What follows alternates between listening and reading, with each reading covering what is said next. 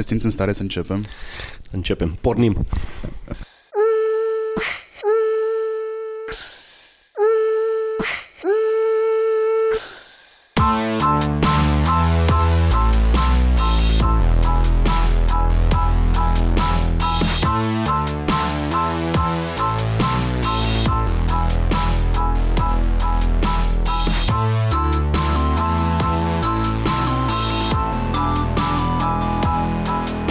Salutare hurduchesterilor! Începem un interviu care face parte dintr-un proiect special. Uh, Îl fac alături de mm, B-Defender. Vor urma încă două episoade, două interviuri extrem de educative și care o să vă ușureze viața și o să vă protejeze fără doar și poate.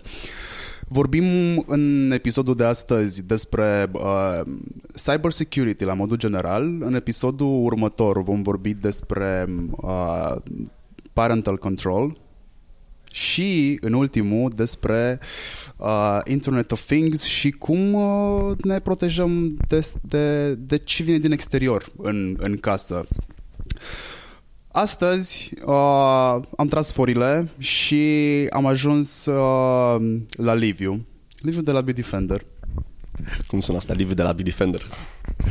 Bănuiesc că sunteți mulți Liviu la B-Defender, așa că hai să spunem și numele celălalt. Liviu Arsene. Liviu Arsene. Uh, partea comică e că, da, într-adevăr, mai există un Liviu în B-Defender, dar el lucrează în complet alt departament, la pricing. Și din nefericire, lumea, în loc să trimită mail-urile către el, le trimite către mine. Și îmi cere, Liviu, ești ok cu prețurile?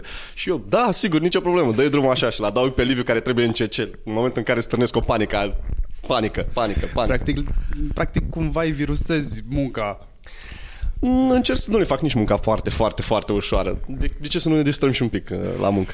Ce faci tu la B-Defender?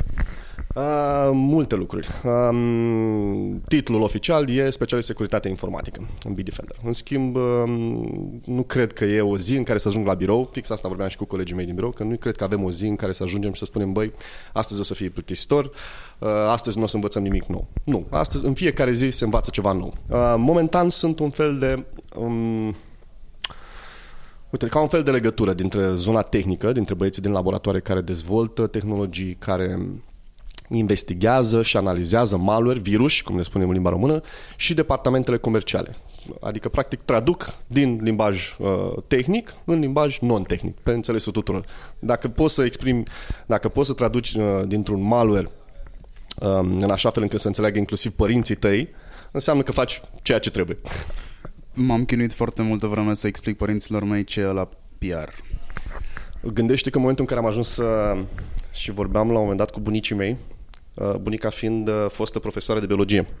Și la un moment dat mă întreba, ok, dar tu ce faci la birou? Că știu că te ocupi cu calculatoare, cu chestii din astea. Și întreb, băi, uite, reparăm calculatoare în sensul de există virus care le virusează, facem câte un antidot, câte un vaccin care stă așa vreo 5 minute. Ah, deci voi sunteți un fel de doctori, cam așa. Și am zis, ah, da, uite, bună analogia, știi? Deci suntem un fel de doctori care repară aplicații, care Practic, repară software. antivirusul este antidotul unui e, virus. Exact, antivirusul este de fapt un antidot pentru un virus, o aplicație Ai infectată. zis uh, chiar și cuvântul laboratoare. Aia înseamnă că aveți laboratoare care sunt populate de ingineri, care cu siguranță nu sunt în halate albe, dar ei există și din câte știu eu, Bitdefender este o companie preponderent formată din ingineri. Da. Glumița e că it's a company run by engineers. Exact. Și chiar deam la un moment dat că peste, cred că peste 50-60% din angajați au un oarecare background tehnic. Deci e imposibil să mergi prin firmă și să întrebi pe cineva ceva tehnic și eu să nu aibă măcar un concept de bază cam ce înseamnă chestia asta. Aș putea să mă duc copiii la meditații la mate la voi? Sigur găsiți timp. O să-i aduci, nicio problemă. De ce? Matematică, fizică, învățăm și medicină dacă e. Avem inclusiv um, doctori da, care au terminat facultatea de medicină, dar au fost foarte, foarte pasionați de programare. Și sunt foarte buni în sensul de, la nivel de cunoștințe și um, capacități tehnice, sunt la fel de buni ca oamenii care au făcut facultate în domeniu sau care au studiat în domeniul respectiv. Deci contează foarte mult să fii și foarte pasionat de ceea ce faci. Și atunci investești timp și, na, performezi. Hai să definim conceptul ăsta de um, cyber security. Ce înseamnă? El sună frumos, cyber știm ce înseamnă, securitate știm ce înseamnă, le punem la oaltă, îi dăm cumva o dimensiune. E chestia care ne protejează sau e chestia care ne ajută să scăpăm de virus. Aș vrea să ajungem și la a defini virusul. Um, cyber security nu înseamnă doar uh, protecție împotriva, împotriva virusilor, înseamnă și uh, dezvoltare de tehnologii de securitate. În primul rând, Bitdefender e mai mult uh, sau și-a, e mai mult recunoscută ca fiind o companie de tehnologii de securitate. Asta înseamnă că, ok, uh, scopul nostru principal de la început, de când e Bitdefender de peste 18-19 ani, din 2001, um, noi ne-am uh, concentrat mai mult pe a încerca să dezvoltăm tehnologii capabile să identifice atât amenințările curente la momentul respectiv, dar și tehnologii capabile să se lupte cu chestii care încă n-au apărut. Motiv pentru care am brevetat foarte multe tehnologii pe care noi le-am dezvoltat în ultimii ani. Am fost, spre exemplu, primii care au dezvoltat tehnologii de machine learning și le-au integrat din machine learning și inteligență artificială, cum au vedem la Hollywood, și le-au integrat în toate tehnologiile noastre. Am fost primii care au, um, spre exemplu, primii care au pus o tehnologie de uh, monitorizare comportamentală a aplicațiilor ce în timp real. Spre exemplu, gândește că există aplicații care își pot modifica comportamentul după un anumit interval de timp. Adică e ca un fel de bombă logică, dacă vrei tu. Uh, ea funcționează perfect până 5-10 minute, un sfert de oră, 2, 3, 10 zile, 15 zile, până când la un moment dat ea are un uh, mecanism în spate, un mic trigger, care îi spune, băi, din momentul ăsta încetează să faci ceea ce făceai tu până acum și începe să-mi transmiți date către un atacator. Ei, și am dezvoltat o tehnologie capabilă să monitorizeze toate aplicațiile în timp real, să vadă dacă ele fac ceea ce trebuie să facă. Noi spunem ATD, Advanced Threat Detection. Ok. Stai puțin. Deci, există niște, există niște virus, da? Când spunem virus, spunem malware? Uh, malware, gândește că malware uh, incorporează și termenul de virus. Deci virusul este chestia foarte tradițională. Virusii erau acum 10, 20, 30 de ani, da? Erau chestiile foarte simple. Era scopul lui, poate era unul mai puțin, uh, nu știu, financiar, motivat financiar. Erau niște băieți care vreau să, nu știu, vreau să-și demonstreze, practic, ce cunoștințe au ei în materie de calculatoare. Și atunci stăteau și dezvoltau un virus care poate era precum virusul manelelor, spre exemplu, dacă ar mai ții tu minte. Ce făcea? Îți schimba, îți ștergea toate melodiile pe care le aveai, toate mp pe care le aveai pe calculator și îți lăsa doar manelele. Hm. Deci era o chestie destul de benignă, da? era mai mult un, un inconvenient. Uh, malware în schimb, a devenit o chestie mai avansată. Spre exemplu, um, uh, are mai multe funcționalități uh, și, în general, motivat financiar. Deci dacă la început virusul era mai mult o chestie de distracție, malul a, a devenit um, o chestie de generat bani. Fie prin um, ați colectat date de pe calculatorul tău, date personale, ați colectat date de card, um, ați luat username, parole și toate astea fără a fără a, ca tu să-ți dai seama ce se întâmplă pe sistemul tău, da? Deci dacă virusul era practic evident, era în fața ta, îl vedeai, ți apărea ceva pe ecran că, haha, te-am infectat, practic malware e o chestie mult mai complexă, se ascunde, nu-l vezi niciodată, nu știi ce s-a întâmplat pe calculatorul tău, dar la un moment dat vei vedea că fie ți-au dispărut bani, fie ți-au dispărut date, parole și așa mai departe. Și în general malware în ultima, de, în ultima perioadă a devenit și un, um, un business. Deci cei care dezvoltă malware, adevărații profesioniști, care dezvoltă malware foarte avansat, noi le spunem APT-uri, Advanced Persistent Threats, um, nu mai sunt acei indivizi singuratici, da, pistolarii singuratici în vestul sălbatic al internetului. Sunt practic niște grupări, sunt uh, mai mulți indivizi, 5, 10, 15, 20, organizați au inclusiv un team leader, au departament de QA, de support, de product marketing, product management și așa mai departe și ei dezvoltă amenințări sau malware la comandă. Te duci tu ca, nu știu, ca cineva care vrea să uh, facă bani și spune, uite, am nevoie de skillurile voastre ca să mă apuc să infiltrez nu știu, o companie sau ca să mă apuc să generez, să fur cât mai multe date și apoi să le vând pe piața neagră. Și atunci băieții ăștia se pun pe lucru, e ca un proiect de software outsourcing, livrează la final malware-ul și își iau banii și au plecat. Gândește că um, uh, cred că în ultimii ani, cred că în ultimii 10 ani, uh, de la vreo câteva sute de mii de amenințări informatice, de malware, de sample-uri de malware care erau pe internet. Acum avem peste 830 de milioane de sample-uri de malware care sunt pe internet. Și în momentul în care am văzut cifra asta, mă gândeam, băi, ok, dar de unde atâta malware? Cine stă să creeze atât de mult, atât de mulți virus, da? atât de mult, atât de mult malware? Și de ce ar face?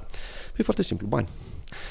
Chiar mă uitam la categoriile de malware și cam tot, ceea ce a fost dezvoltat în ultimii 10 ani are motivație financiară. Gândește la troieni.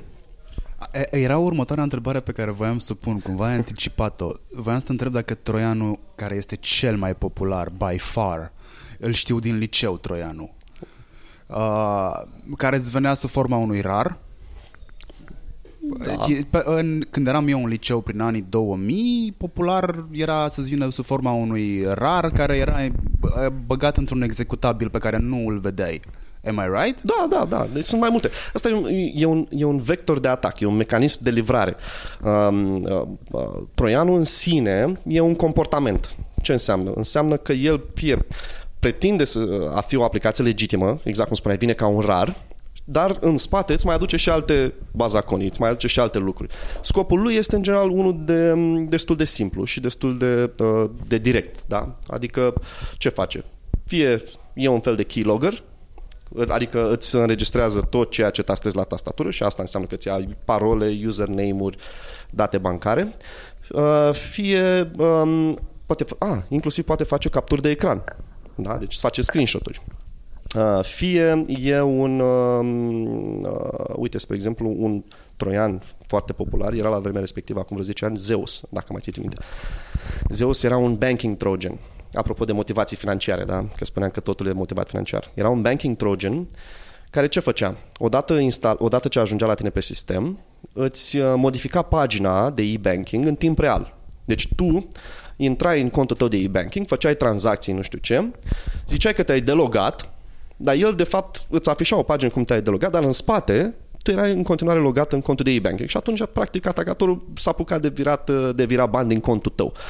Tu intrai din nou în contul tău de e-banking să vezi ce bani ți-au mai rămas în cont, malul vedea că ai intrat și spunea, nu e nicio problemă, ai toți bani în cont, stai liniștit, n-a plecat nimic.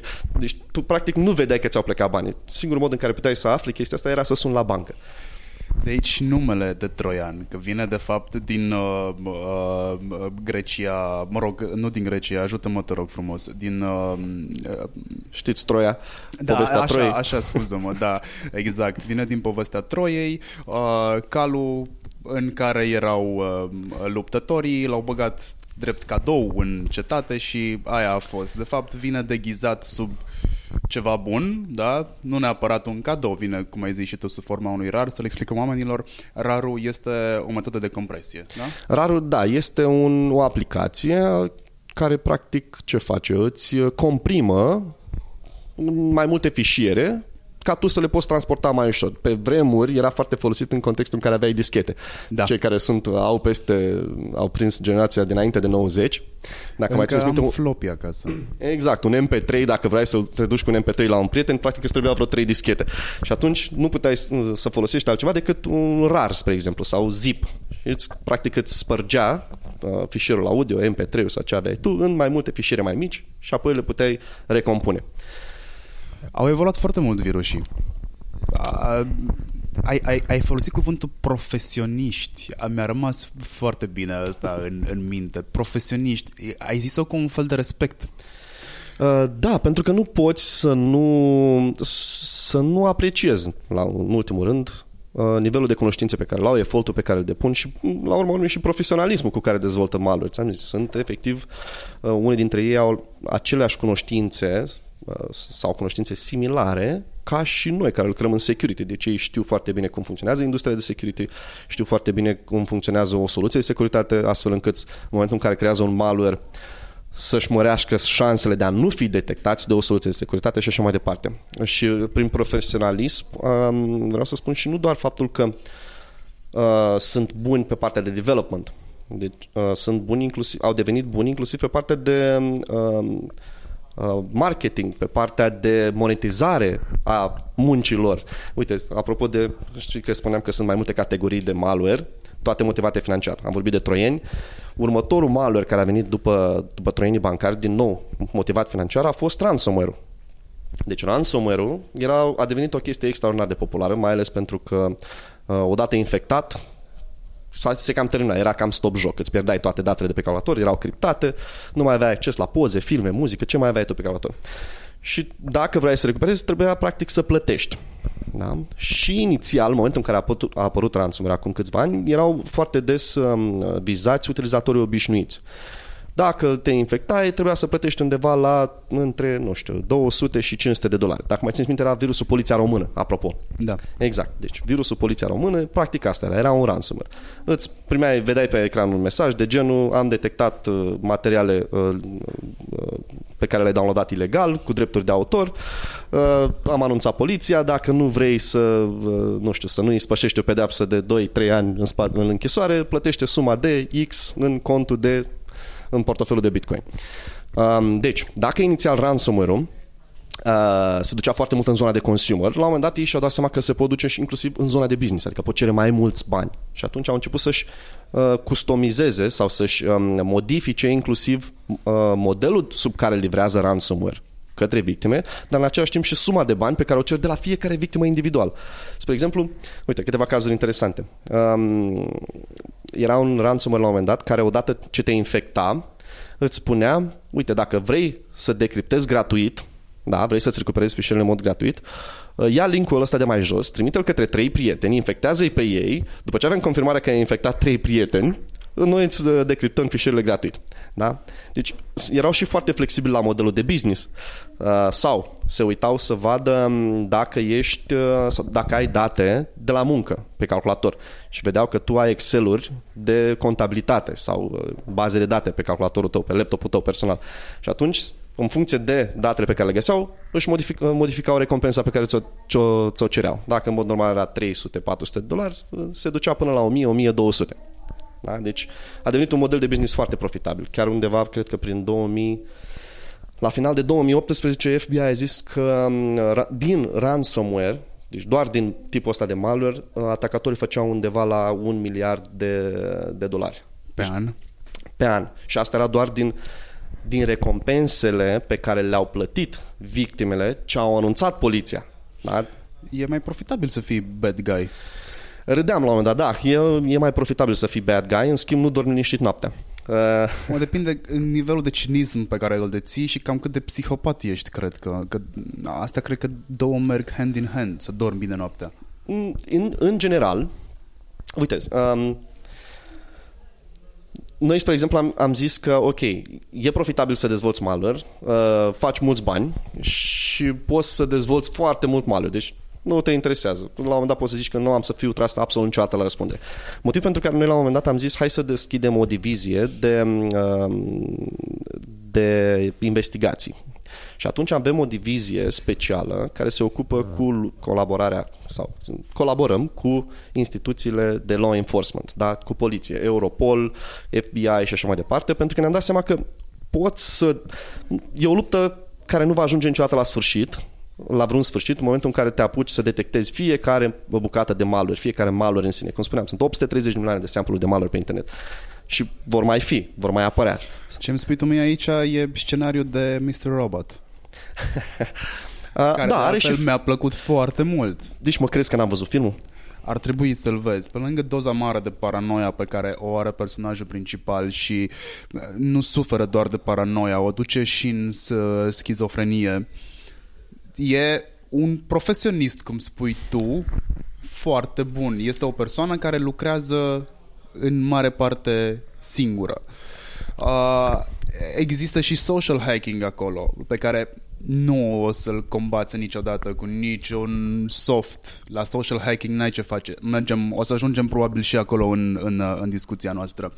Uh, da, ma, oamenii când, când vorbesc despre uh, antivirus, când vorbesc despre virus, când vorbesc despre malware, spyware, adware, adică sunt atâtea nume pe care încep să le conștientizez abia când îți instalezi un Bitdefender Box pe care eu îl folosesc în casă cu succes de mai bine de un an de zile și am realizat după prima jumătate de an de folosire că în șase luni s-au conectat la rețelele din casă peste 50 de device-uri. E mult, dar faptul că notificările pe care le primesc constant Uh, vezi că a fost uh, phishing attempt, vezi că a fost uh, malware attempt, vezi că am găsit un, uh, un, un, un virus în, uh, în mail pe care dacă ai cumva ochiul format, le vezi deja. Mail-urile care nu sunt destinate, le, le, le, le vezi. Regula e destul de simplă din punctul meu de vedere. Ai primit un mail care este cea mai bună metodă de infectare, cred eu. Da, a devenit a devenit, a rămas practic principalul vector de atac, indiferent, pentru e orice. clasică. Exact, fie că e vorba de phishing, fraudă sau ransomware, nu contează. Îl, îl vezi că nu ți este destinație, șterge-l. Dacă, e, dacă, ți este, dacă ți era cumva destinație, o să primești un telefon, uh, cineva o să insiste cu un alt mail. Uite, hai să-ți dau niște, niște exemple foarte interesante. Um, apropo de asta. Uh, acum, gândește că mail-urile pe care le primești, da, în general, să zicem că 90% din ele sunt ușor de recunoscut că sunt spam, că sunt uh, infecții. Um, dar cum spuneam și mai devreme, și băieții de pe partea cealaltă a gardului sunt destul de bine pregătiți. Asta înseamnă că și ei se pregătesc din timp și studiază foarte bine uh, piața. Spre exemplu, uite, uh, e perioada sărbătorilor, perioada Black Friday sau orice alt eveniment în care uh, lumea e de regulă bombardată cu oferte promoționale de la diverse magazine online. Și atunci și ei, practic, urmăresc să vadă cum arată un e-mail trimis de un comerciant, unul din cei mai mari comercianți online. Da? Se uită, copie foarte frumos modelul e-mailului respectiv, doar că schimbă linkurile din, uh, din uh, e-mailul respectiv. Da? Și tu zici, bă, uite, a, uite, un mail legitim cu ofertă la noul iPhone 70% off, da? discount de 70%. Mm, hai să dau link, dau click. Te duci pe un site care este aproape identic cu site-ul comerciantului. Are inclusiv acel HTTPS da? Și acolo, practic, tu îți intru- vrei să-l cumperi și îți introduci datele de card. Și uite, așa ai fost fișuit. Există ceea ce se numește homograph, uh, homographic attack. Um, uh, sistemul online funcționează foarte interesant pentru că atunci când scrii un nume de domeniu sau înregistrezi un nume de domeniu, poți să înregistrezi cu caractere speciale. Spre exemplu, știi că ai uh, acel uh, C cu o sedilă jos sau cu I mic, I mare, în funcție de mm, inclusiv caractere chirilice. E, și atunci ce fac? Uh, chiar ieri am găsit un astfel de website. Uh, am înregistrat website-ul unei bănci. Unei bănci, uh, am uitat, TOV. Erau din Malta, o bancă, o bancă din Malta. Deci site-ul oficial era TOV, dar ei au înregistrat domeniul cu TO cu sedilă V .com și practic era identic, deci era o clonă identică a site-ului inițial, doar că utilizatorul, dacă te uitai foarte atent la acel O cu sedilă, ziceai că fie un pixel mort pe ecranul tău, fie că ai strănutat mai devreme și ai uitat să ștergi ecranul. Da? Deci, practic, te păcălea foarte ușor. Nu vedeai acel, acea sedilă mică la O.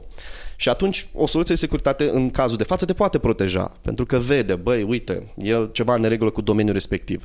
Dar tu, ca utilizator obișnuit, oricât de bine ai fi pregătit, e posibil să cazi în, în plasa aia. Um, am fost... Uh, m-am dus cu paranoia până într-acolo încât și niște mail-uri pe care le-am primit de la Facebook, care mi s-au părut suspicioase, au primit delete de la mine și după aia le-am scris pe support pentru că mail-urile pe care le primești de la ticketing-ul lor nu au, nu, nu sunt, uh, n-au legătură cu domeniul în sine, cu facebook.com. Știi care e terminația clasică? Ori ai un subdomeniu, ori o adresă de mail care să aibă terminația respectivă plus un departament eventual.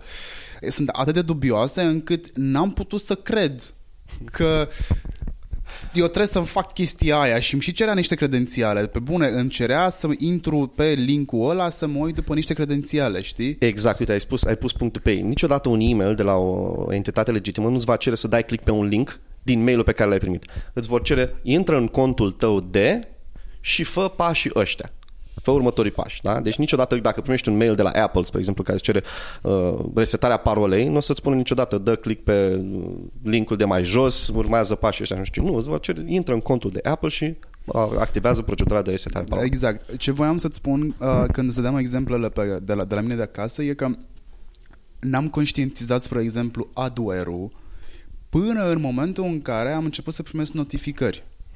Știam ce la spyware, știam ce la ransomware, le știam pe toate, le conștientizam, pentru că înțelegeam gravitatea faptei, dar adware, serios? Da, adware e, sunt două forme, practic. Um, există um, adware agresiv, da, sau super agresiv, care vine la pachet cu diverse aplicații pe care tu le downloadezi în mod gratuit de pe online. Vrei să downloadezi, nu știu, un un player video gratuit și dai next, next, next, nu te mai uiți ce conține, ce bife mai sunt bifate prin interfață și te trezești că ți-a instalat un nou toolbar că îți apar pop-up-uri după aia, te-ai, te-ai trezit cu aplicații noi și așa mai departe. Eventual poți să și vezi că nu mai poți să mai... Ți-a schimbat inclusiv motorul de căutare, nu mai e pe Google, ai, cine știe, alt motor de căutare dubios. Te alta vista. Exact. Exact. Deci ăsta este un tip de, de adware, da? Uh, agresiv și care vine la pachet cu alte aplicații, bundled. Există și um, uh, tracking online. Adică de fiecare dată te gândește că de fiecare dată când ești pe un orice website, în spate există niște uh, servicii care îți monitorizează, îți urmăresc. Monitorizează e un cuvânt cam prea paranoic. Îți urmăresc uh, în mod anonimizat comportamentul tău atât pe site-ul pe care ești, cât și pe site-ul pe care urmează să le vizitezi. Da? Deci, inclusiv îți poate vedea uh, activitatea de pe, pe întreaga zi. Vorbim de cookies? Vorbim de cookies, vorbim de servicii de tracking online. Exact. Și atunci ce înseamnă asta? Asta, pe de o parte, e o, e o practică foarte des întâlnită în industrie pentru că orice uh, uh, comerciant vrea să știe ce produse să-ți vândă. Vrea să cumpere reclamă și vrea să se asigure că reclama respectivă ajunge doar la clienții uh, interesați de produsele lui. Ei, și motivul ăsta, motivul din, pentru care există tracking-ul ăsta în mediul online este fix pentru a-ți Uh, face un profil online, un comportament online. Nu te identifică pe tine în mod direct cu nume, prenume, Liviu Arsene, care lucrează la Bitdefender și așa mai departe. Dar, în schimb, îți poate vedea foarte ușor interesele online, îți poate da uh, o serie de mesaje uh, personalizate, spre exemplu, oferte la bilete de avion, dacă vede că ai căutat mai des Toscana și concediu și așa mai departe. Um, unele, din, unele servicii de tracking sunt mai intrusive decât altele. Da? Și atunci e bine să știi când ești online cine te monitorizează, cum te monitorizează, ce date colectează de la tine, pentru că uneori e posibil să-ți ia mai mult decât are nevoie serviciul respectiv și eventual să știi și la cine ajung acele informații, pentru că în final tot profilul ăsta comportamental al tău este ajunge undeva cineva îl procesează, să știi măcar la cine mă duc, pentru că acum există și GDPR-ul, să spun la cine mă duc, să-i spun, ok, șterge toate informațiile pe care le ai despre mine. Și atunci am, uite, spre exemplu, inclusiv noi, vorbeai de soluțiile noastre, inclusiv noi am introdus anul acesta o, un nou feature de privacy, dacă vrei tu. Uh, practic îți spune pe fiecare website pe care ești ce astfel de servicii de tracking sunt și atunci tu știi vreau să blochez serviciile respective sau nu. Poate, poate îmi convine să primesc reclame targetate în fiecare zi. Da, voi nu aveți și o aplicație pentru, mă rog, o extensie de fapt pentru Chrome și pentru uh, Safari? Fix asta nu este. mai țin minte cum se numea, Traffic Light? Traffic Light, fix asta e. E o extensie de browser, da? indiferent de browser pe care l ai, cel mai popular, mă rog.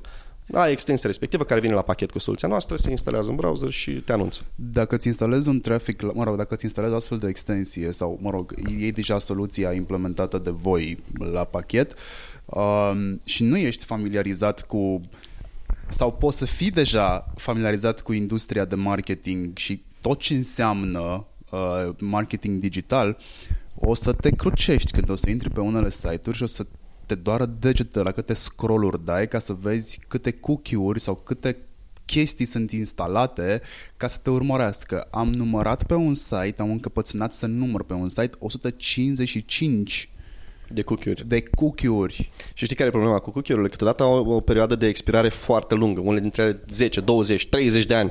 Deci, practic, poate nu mai ai calculatorul, hai mai să sistemul le, respectiv. Hai să le explicăm oamenilor ce înseamnă cookies, pentru că au o istorie. Uh, da, cookies sunt un fel de, de fișiere care în general sunt stocate local pe calculatorul tău, uh, sunt create de browser și conțin uh, informații personalizate. Pot conține uh, credențiale, credențiale de acces, spre exemplu, ca să te autentifici mai ușor pe rețelele de socializare. Mă rog, nu le conțin în, în clar, ci sunt oarecum uh, criptate, Uh, conțin uh, informații cu privire la preferințele tale online, la clicurile pe care le dai uh, pe o pagină, hotspoturile, adică unde stai tu mai des cu mouse-ul pe pagina respectivă. Deci, practic, informații legate de comportamentul tău online ca să-ți facă viața mai ușoară. Ele au apărut pentru că un nene s-a gândit la un moment dat că, băi, cam dificil să intru pe pagină, să, o pagină pe care o vizitez constant și să mă loghez de fiecare să mă loghez de fiecare dată și să fac de fiecare dată aceleași chestii. Eu intru în fiecare zi, ai să găsesc o metodă să... Și a găsit o metodă cookie care expira cât după câteva zile în prima instanță. Exact. Exact. Expira după câteva zile și acum poate fi, poți să-l setezi, practic, poți să-l... El a avut un scop nobil. Bă, hai să, mă- hai să ajutăm și serverul, hai să mă ajut și pe mine să-mi fac viața mai ușoară. Acum se mai fac niște lucruri pe partea cealaltă, uh, pe partea de server side, știi? Adică dacă la utilizator cookie te ajută să te autentifici uh, și uh, pe partea de server side poți să-i pui um, sesiunea să expire. Adică nu-l lași pe utilizator să stea logat în contul de Facebook la infinit. Chiar dacă are un un cookie în spate. Îi Mai tai conexiunea și spui, ia mai reautentifică o dată, mai reautentifică-te încă o dată ca să fiu sigur că ești tu. Bine, ar trebui dat din punctul meu de vedere și un reminder odată la 2-3 luni, uh, mai schimbă și tu parola aia. Mai asta e în general o bună practică de securitate. Asta și cu a nu-ți folosi aceeași parolă pe toate conturile, știi? Ca să nu-ți folosești aceeași parolă pentru toate conturile, există N soluții deja, în, mă rog, N soluții. Sunt vreo două, trei soluții foarte populare, LastPass, OnePass, uh, care sunt... Bitdefender Wallet. Uh, uh, da, aveți, aveți Bitdefender Wallet. Da, Uh, exact. Tocmai pentru asta l-am și dezvoltat. E bă, practic o soluție de-a noastră care te ajută să gestionezi parolele. Îți și sugerează pa- parole super strong, dar ți le și gestionează și așa nu mai folosești soluții third party. Eu folosesc, uh, folosesc soluții de genul ăsta de vreo 4-5 ani. Cred că atunci a apărut LastPass, spre exemplu. Cred că ei au fost deschizători de drumuri. Sau Da. One Password, nici nu mai țin minte. Care Uh, dintre ei. one pass și apoi last pass, parcă. Uh, ideea e în felul următor. Dacă vrei să fii paranoic, că vorbeam de paranoia la un moment dat, știi? Um, e, atunci când îți pui toate ouăle într-un singur coș, riscul e mare de toate Bineînțeles. părțile. Exact. Uh, în primul rând, nimic nu este unhackable, da? Deci orice soluție software e uh, predispus la diverse vulnerabilități. Uh, Dacă mai țin minte corect, sper să nu mă înșel, uh, cred că anul trecut, Există o divizie de la, de la uh, Google care se ocupă fix cu uh, găsirea de vulnerabilități în aplicații, în sisteme de operare populare. Și chiar ei au găsit la un moment dat o vulnerabilitate în LastPass, O știu. exact, prin care practic uh, uh, puteau să-ți ia toate parolele din LastPass. Da? Ce am apreciat la ei atunci, că știu, știu povestea foarte bine, uh, e că a trecut extrem de puțin timp de la semnalarea problemei în care fiecare user a primit mail, uh-huh. vezi că există problema asta, uh, o să devină serviciul nefuncțional și te anunțăm când suntem back online pentru că facem patching, cârpim.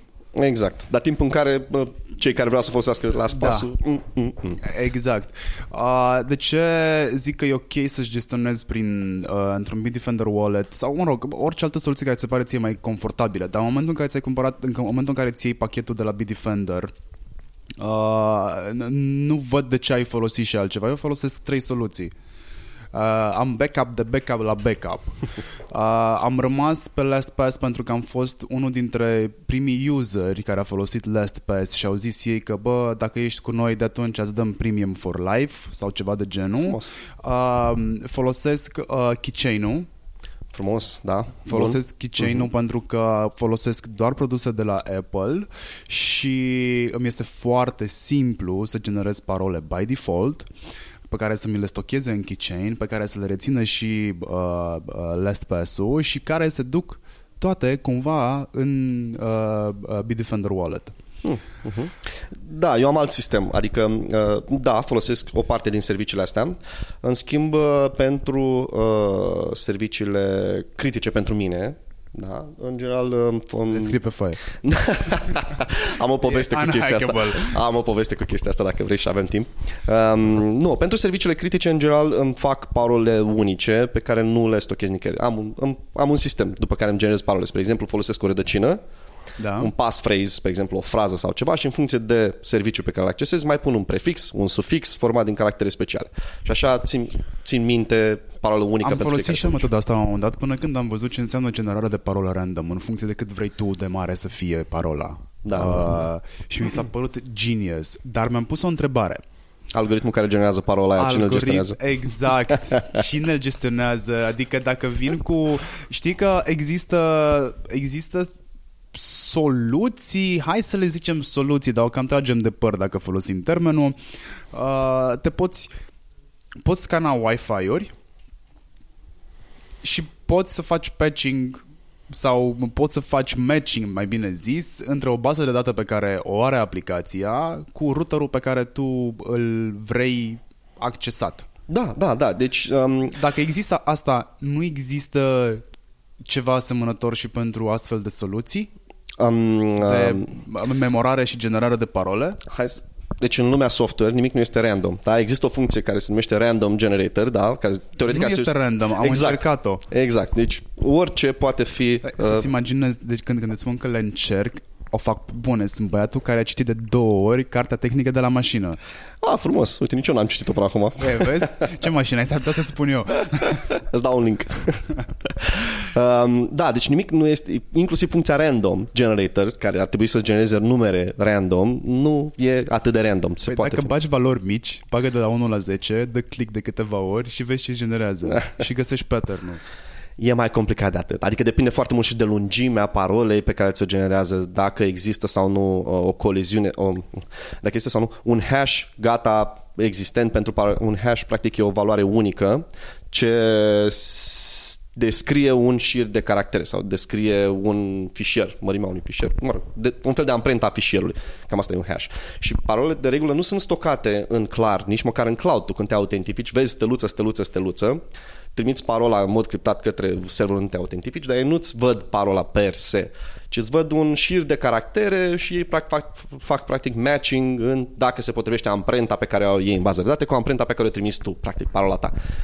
Um, și acum să generezi să poți să spargi o parolă din, de genul ăsta, să poți să o ghicești sau să găsești cumva uh, o vulnerabilitate în algoritmul care generează parola respectivă, da, e foarte, foarte plauzibil. E greu, e matematică pură, dar nu e imposibil. De asta zic, pentru serviciile cu adevărat critice, la care m, ții poți să-ți faci o parolă, încearcă să ții minte o parolă din 12, 16, 18 caractere pe care o știi doar tu. Schimbă-o din când în când, mai adaugă o cifră, un caracter special și așa mai departe. Pentru că dacă vrei să fii paranoic, poți să o dai în super extrem. Dar ai... Uh... Hai să spun de ce mi s-au părut mie foarte tare, mi s-au părut foarte tari uh, uh, aplicațiile sau, mă rog, sunt aplicații de password management. Eu am pierdut parola, mă rog, master password-ul, am pier- l-am, l-am pierdut. Nu vrei să știi că am plâns o săptămână când nu am știut cum să recuperez. Norocul, pentru că nu mai recuperez nimica. Nu există Reset password reset. dar nu există reset password, nu există absolut nimic. Mi s-a părut super safe și am zis, oh my god, din nou experimentez worst case scenario, că eu, eu așa ajung să fac, experimentez cele mai groaznice scenarii, nu vrei să fii în pielea mea și le experimentez foarte repede. Deci am, am uh, produsul și într-o săptămână, două ajung să... Time to failure, to failure foarte scurt. Da, știi? Asta e pereche cu... Aveam un, un amic la un moment dat care pe vremea când a explodat Bitcoin-ul avea un wallet foarte vechi în care ținea vreo 20 de Bitcoin la, și a uitat parola la wallet respectiv și se zgâria pe față. Era ceva de genul, mamă, am pierdut 20 de Bitcoin și nu mai țin minte parola. Și n-ai cum să resetezi parola la wallet-ul ăla. Așa și tu cu și n-am master avut password. cum și aveam parole, str- a- ajunsesem la o cantitate impresionantă de parole. Uh, și nu erau doar ale mele, erau și ale clienților uh, din uh, uh, sistemele cu care lucram și așa mai departe. Și am încercat să recuperez. Și mi s-a spus, am primit mail, nu există recuperare de parolă, nu există absolut nimica, încearcă să-ți amintești, dacă nu moare contul, trebuie să-ți faci altul. Și- Nu, deci o săptămână am încercat toate variantele de parolă pe care m-am gândit, toate rădăcinile, până la urmă am nimerit-o. Uite, gândește încă un motiv foarte bun să ai o parolă unică pe care să o ții în minte. Gândește dacă cineva ți instala un keylogger mai devreme și ți Da. lua parola respectivă și ți-o schimba apoi și tu nu mai puteai să faci nimic. Exact, exact. Să știi că la, am, am, mai am momente când uit uh, parole. Am, vreo, a- am foarte puține parole pe care le țin minte, că odată ce folosesc password manager, n-am, dacă, dacă uit telefonul acasă, spre exemplu, și vrei să mă răpești ca să-ți spun o parolă, ce poți să mă omor, pentru că nu știu. Plausible deniability. Da, nu, nu știu, n-are, nici n-are sens să mă răpiți să vă zic parole că nu le știu. Um, Dar pinul de la card îl știi. să știi că pinul de la card îl știu doar dacă văd tastatura. Ah, ok. E dubios. Deci Am niște pattern-uri, că na, creierul funcționează pe pattern-uri, uh, dar dacă văd uh, tastatura și culoarea cardului, Păi fac... uh, te prinde cineva și zice, uite, E uite exact un ca- card, uite o tastatură, dăm pinul. E exact ca în A Beautiful Mind, știi? Mi le arăt și, și încep să se plimbe în jurul meu toate. Dar uh, există pentru parole că în continuare, cea mai vulnerabilă poveste este aia cu parolă unică pentru toate conturile și sunt niște date impresionante. Cât la sută din populație folosește aceeași Ah, parolă În pe toate fiecare conturile? an apare câte un studiu în care zice că peste 70% folosesc aceeași parolă sau că parola cea mai des întâlnită e 1, 2, 3, 4, 5, 6, 7, 8, Da, 9, 0, nimeni nu 1, se 2. gândește la asta. Da, sau password 1, 2, 3, 4, 5, 6. Da, asta e și motivul pentru care na, există ceea ce se numește uh, atac dicționar, de tip dicționar. Practic, um, ex, uh, au un atacator când încearcă să ghicească parola, ce face? Ia un dicționar din ăsta în care există un set de parole foarte des folosite și le încearcă pe fiecare, în mod automat. Deci, Practic dictionary e un attack. fel un îndreptar de parole. Da, da, da, exact. E abecedarul parolelor. Asta nu știam. Uh, unde vreau să ajung eu cu povestea cu parolele, o să ajungem în mobile. Dar până acolo, spune te rog frumos ce înseamnă autentificare în doi pași, ce înseamnă autentificare prin SMS, prin codurile primite în SMS. Au- Codurile primite în SMS sunt destul de unsafe. Telefonul poate da. fi clonat. Te- Telefonul însemnând uh, SIM-ul. Mhm. Da, de regulă s- clonarea simului se face, adică mă rog, dacă ai abonament și cineva are suficient de multe date despre tine, date personale despre tine, numele mamei și așa mai departe, CNP-ul, poate suna la operatorul de telefonii mobile, te impersonează, fă acel fur de identitate și cere practic un nou SIM cu același număr de telefon. Practic ce povesteam mai devreme, social hacking. Da, da, exact. Um, și atunci, da, ok, există riscul ca, chiar dacă, atunci, chiar dacă ai autentificarea în doi pași, cu acel SMS pe care îl primești, să cineva să-ți ia controlul, să-ți preia controlul. Uh, autentificarea în doi pași, ok. Um, e o dată autentificarea prin SMS, adică atunci când te loghezi într-un serviciu, um, primești un SMS cu un cod de 4, 5, 6 cifre pe care uh, îl introduci în platformă. Există și Google Authenticator, care practic e o aplicație pe care o instalezi pe telefon mobil și îți generează un cod unic uh, pentru fiecare uh, logare, pe- de fiecare dată când vrei să te înscrii într-un cont, să te autentifici într-un cont. Uh, există și out of band, adică există inclusiv acele tokenuri fizice, uh, care îți, uh, dacă ați văzut RSA tokens, Da. Exact, sunt niște tokenuri fizice care îți generează un cod unic de 6, 8, 10, 12 caractere în funcție de cum e setat el, valabil 15-20 secunde. Și atunci ai 15 secunde la dispoziție să cu- te uiți foarte atent la display-ul la mic, eh, LCD, și să introduci codul în uh, platforma respectivă. Sunt uh, mai multe. Uite, există pentru mediul corporate, pentru mediul business, există inclusiv carduri ca niște carduri de acces pe care le introduci în, uh, în laptop. Și atunci e clar că cel care folosește laptopul are privilegiu, respect, are suficient de mult privilegiu. Pentru super paranoici uh, există uh, cheițe. Exact, e ca un, cardul respectiv e ca un fel de cheiță fizică, biometrică. Da. Uh, da, sunt foarte multe. Păi, industria de securitate e... adică dacă vrei să fii paranoic, ai suficiente soluții. Da? Ah, Deci, mulțumesc. Aș vrea totuși să rămân într-o zonă gri a paranoicului. Da, e- de asta e foarte important ca și utilizator să-ți dai seama uh, ce este critic pentru tine și ce nu. Adică, uh, dacă, întotdeauna trebuie să spui problema, ok, dacă cineva preia controlul asupra contului, telefonului, serviciului, nu știu ce, ce am de pierdut? Ce, ce îmi poate lua de acolo, astfel încât să mo- poată monetiza, adică el să facă bani din chestia aia și eu să pierd bani din chestia aia. Și cam asta trebuie să fie mentalitatea. Și uite așa ajungem pe mobile. Pe mobile virusii se pot, virusii se pot răspândi nu doar accesând tu uh, internetul, World Wide Web-ul sau aplicații care au legătură cu internetul. Uh, poți primi și SMS-uri. Da, uh, și una din, uh, din preconcepție e că, ok, sunt pe telefon mobil, e mai greu să mă infectez, sunt, dar e o preconcepție. Păi, telefonul mobil, și aș vrea să înțelegem o dată pentru totdeauna, este un calculator. Uh, de cele mai multe ori mai nou, mai puternic decât calculatorul pe care ți l-ai cumpărat acum 2-3 ani. Da, noi, noua generație de telefoane smart au 12 GB de RAM. Exact. Câte laptopuri știi care au 12 GB de RAM, spre exemplu, sau 1 TB Toate de vin cu storage? 4 sau 8 by default. Exact. Uh, da, uite, um, hai să-ți povestesc câteva exemple interesante care le-am întâlnit de-a lungul timpului. Am găsit inclusiv malware, da, uh, pe Windows. Odată ce ți infecta sistemul, aștepta să conectezi uh, telefonul la laptop. Și că vrei să-l încarci sau vrei să transferi date de pe te- poze de pe telefon pe laptop. În momentul în care făceai chestia asta, automat îți infecta telefonul. Și odată infectat telefonul, de acolo avea acces la practic orice. Ce puteai să faci tu cu telefonul în mână, făcea și atacatorul de la distanță. Da? Ați accesat cameră, microfon, a, îți lua agenda, îți vedea locația, îți făcea poze, și orice. Noi le spunem la genul ăsta de malware RAT, adică Remote Access Trojan, nu șobolan.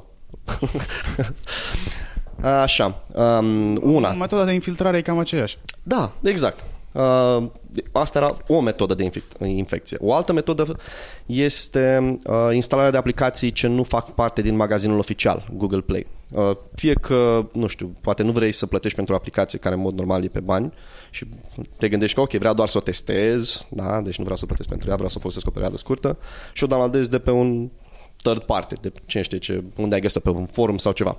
În general, tot ce e gratuit, de regulă vine cu ceva la pachet. Da? Și atunci, uh, din nou, aceleași consecințe. Îți controlează telefonul, îți accesează cameră, microfon, exfiltrează date, îți uh, ascultă conversațiile la telefon, absolut orice se poate face. Um, al treilea vector de atac și unul extraordinar de simplu. Um, nu-ți infectează telefonul, în sensul de îți instalează ceva pe telefon, dar poți să pierzi bani. Uite, știu un caz concret în care un tip um, a plecat în concediu și a plecat cu telefonul, că nu și-a luat laptopul. Și în concediu a văzut el, căuta să-și cumpere mașină. Și în concediu a văzut el la un moment dat că uh, un, a văzut o ofertă pe un website de mașini și a zis că bă, e un preț bun, hai să contactez uh, cel care vinde. L-a contactat pe cel care vinde, uh, tipul respectiv i-a zis, uite, sunt un uh, vânzător de încredere, îți dau un, îți dau un link către site-ul meu, îl verifici, o să vezi că totul e în regulă și, uh, și că mașina există. Bun, intră pe link de pe telefon, totul bun, frumos și zice, ok, hai că îți cumpăr mașina, trimite-mi un invoice, trimite-mi un, uh, o factură. Îi trimite factura pe mail, descarcă factura, virează banii pentru mașină în contul comerciantului și omul se gândește, ok, când mă întorc din concediu, abia aștept să mă duc să, să ridic mașina. Ce să vezi? Când se întoarce de concediu, încearcă să dea de cel care, căruia i-a trimis banii. Ia de unde nu e. Ce s-a întâmplat? Uh, practic, comerciantul respectiv era unul fictiv și a pus un anunț fals pe un site legitim de mașini.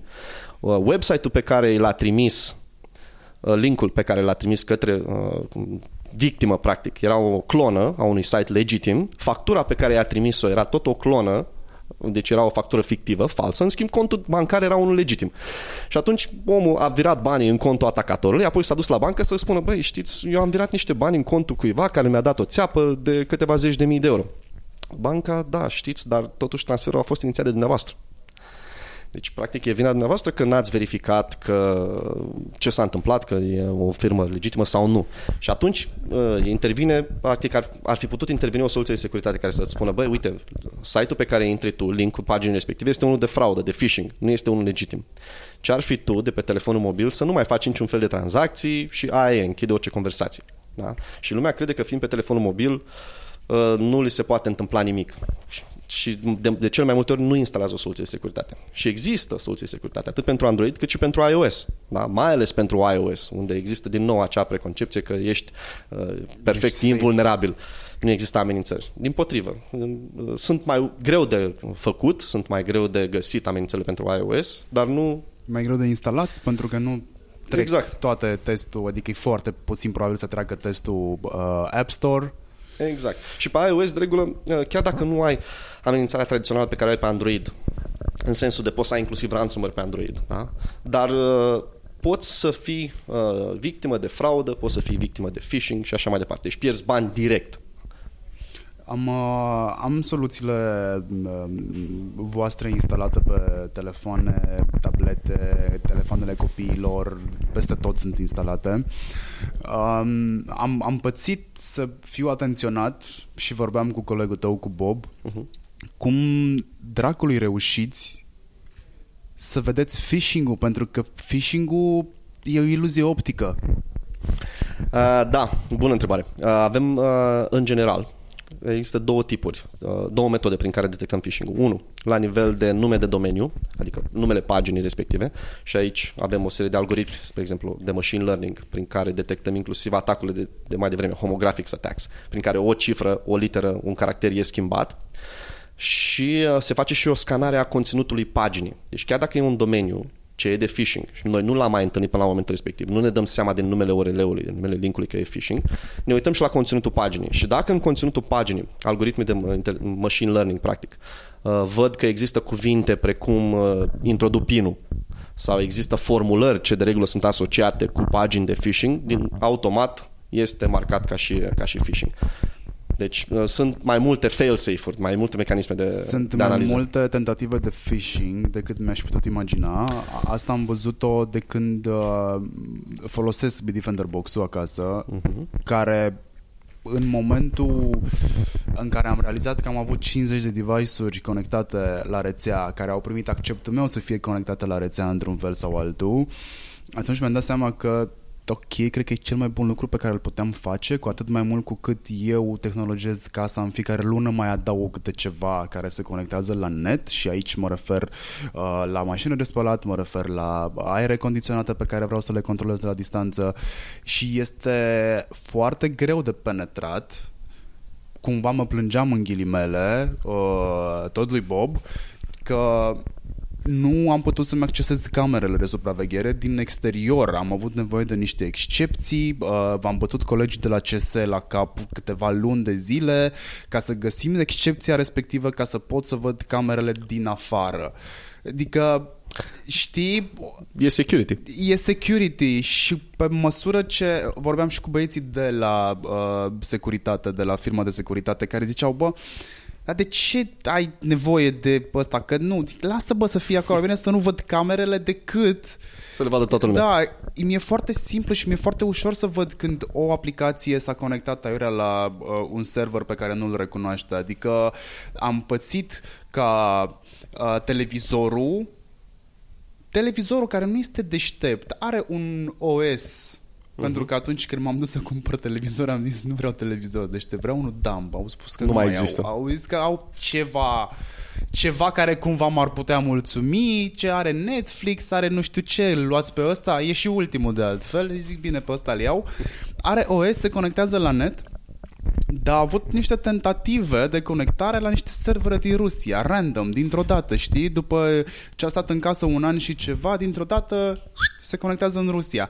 Fără Bitdefender Box n-aș fi văzut niciodată chestia asta. Și gândește că televizorul ăla împărtășește practic aceeași rețea cu laptopul, cu telefonul, Exact, cu toate exact. device-urile din casă. Exact, Deci exact. ăla poate fi un gateway, o, o portiță în practic rețeaua ta de acasă.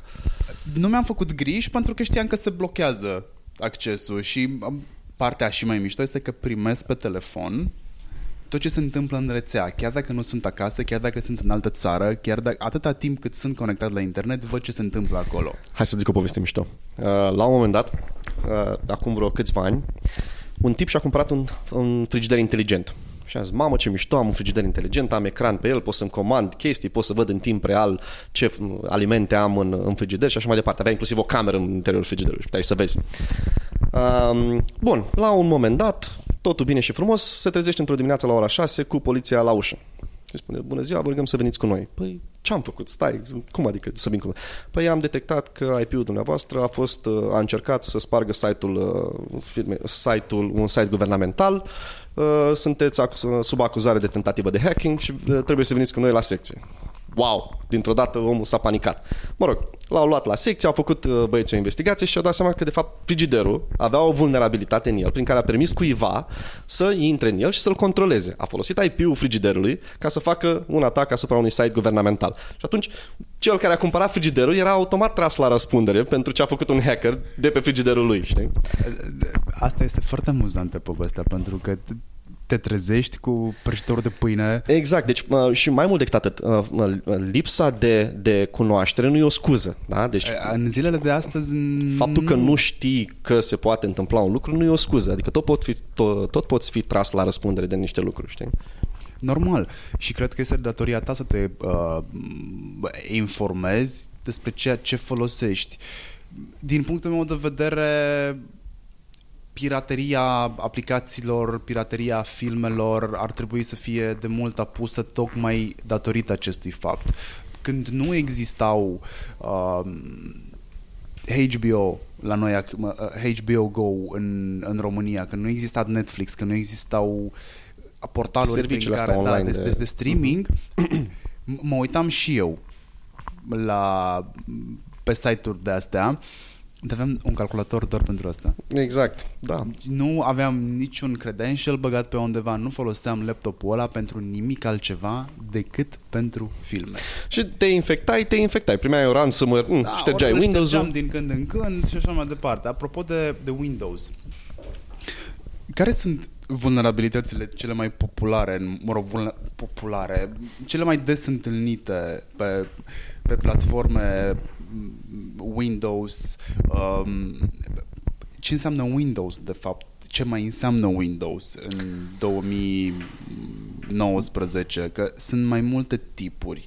Instituțiile statului poate mai au încă 95 O să râzi, dar s-ar putea să mai fie încă Poate 95. mai mult în... Uh, da, e posibil. În general se mai folosește o distribuție de Windows foarte basic și foarte veche prin, uh, prin centrale, prin uh, centre de termoficare, pentru că acolo sunt sisteme SCADA, acele sisteme industriale, pe care na, nu poți să pui Windows 10, spre exemplu, cu ultimele update dar îți trebuie totuși un sistem de operare minimalist pe care să-ți gestioneze niște lucruri. cum îl protejezi?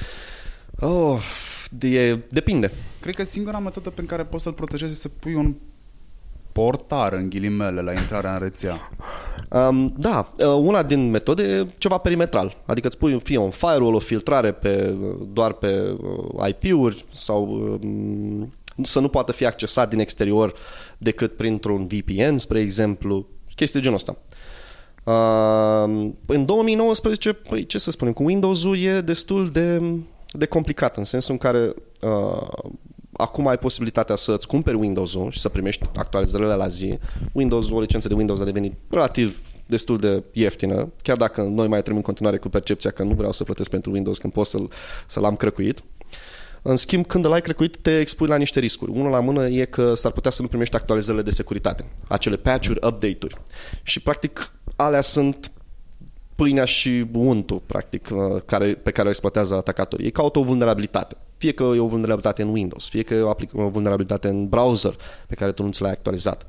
Orice, orice, doar ca să intre în calculatorul tău. Și nu neapărat să intri în calculatorul să, să-ți pure date sau să... Pot inclusiv să-l folosească, cum spuneam mai devreme, la atacuri de tip denial of service.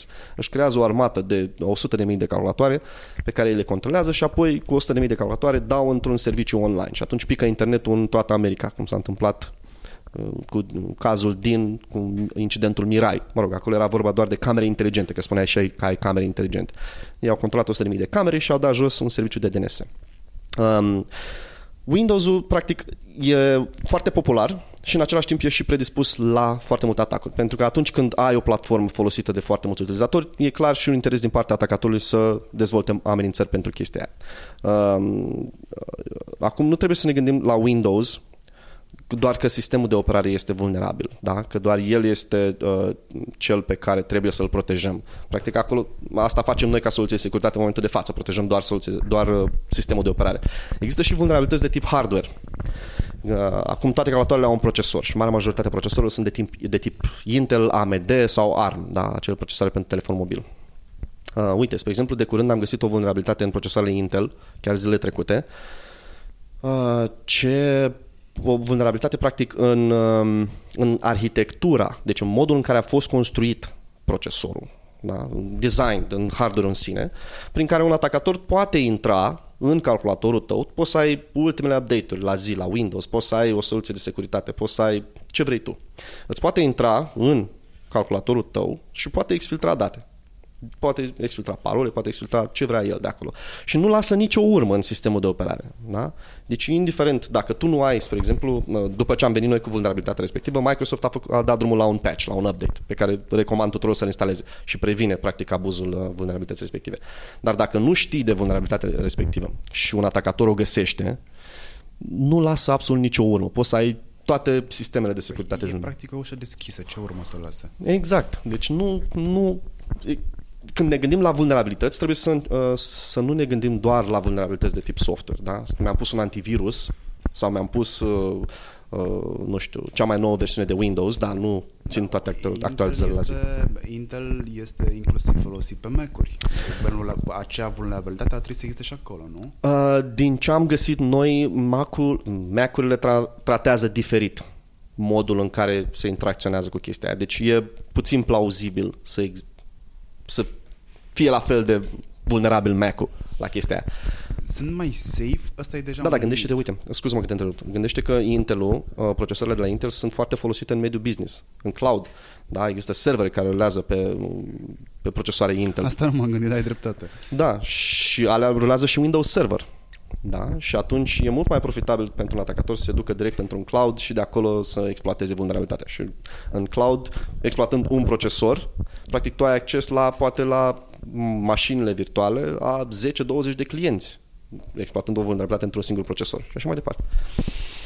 E mit, că asta voiam să te întreb, faptul că m, Mac-ul e mai safe? Mm, Da, e un mit.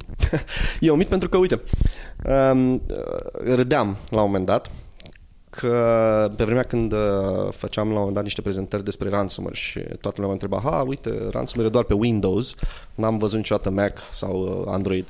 Și am zis că, bă, da, într-adevăr, n- nu s-a văzut, dar nu înseamnă că e imposibil. Bun, și am avut o prezentare în noiembrie și în ianuarie, deja un, uh, un security researcher, un brazilian, a venit cu un proof of concept. I-a spus Mabuia. Uh, și a venit cu proof of concept cum că poate instala ransomware, poate dezvolta ransomware pentru Mac. Câteva, nu știu, câteva săptămâni mai târziu a fost un incident cu Transmission. Este o aplicație de torrent pentru Mac, care au tot așa. Băieții au găsit, uh, hackeri au găsit o vulnerabilitate în site-ul oficial Transmission, au dat jos DMG-ul respectiv, adică uh, fișierul. DMG-ul este executabilul... Exact, DM, executabilul pentru transmission pe care tu trebuie să-l downloadezi și să-l instalezi. Au dat jos uh, DMG-ul respectiv, l- au urcat unul de-al lor, da, care era conținea ransomware și atunci toți utilizatorii care și-au dat jos aplicația de pe site-ul legitim, de altfel, și-au instalat, pe lângă transmission, transmissions, și-au instalat și ransomware. Da? Deci nu, nu este imun. Dacă cineva vrea cu adevărat să dea jos un sistem de operare sau să infecteze un sistem de operare, se poate face, inclusiv Linux-ul.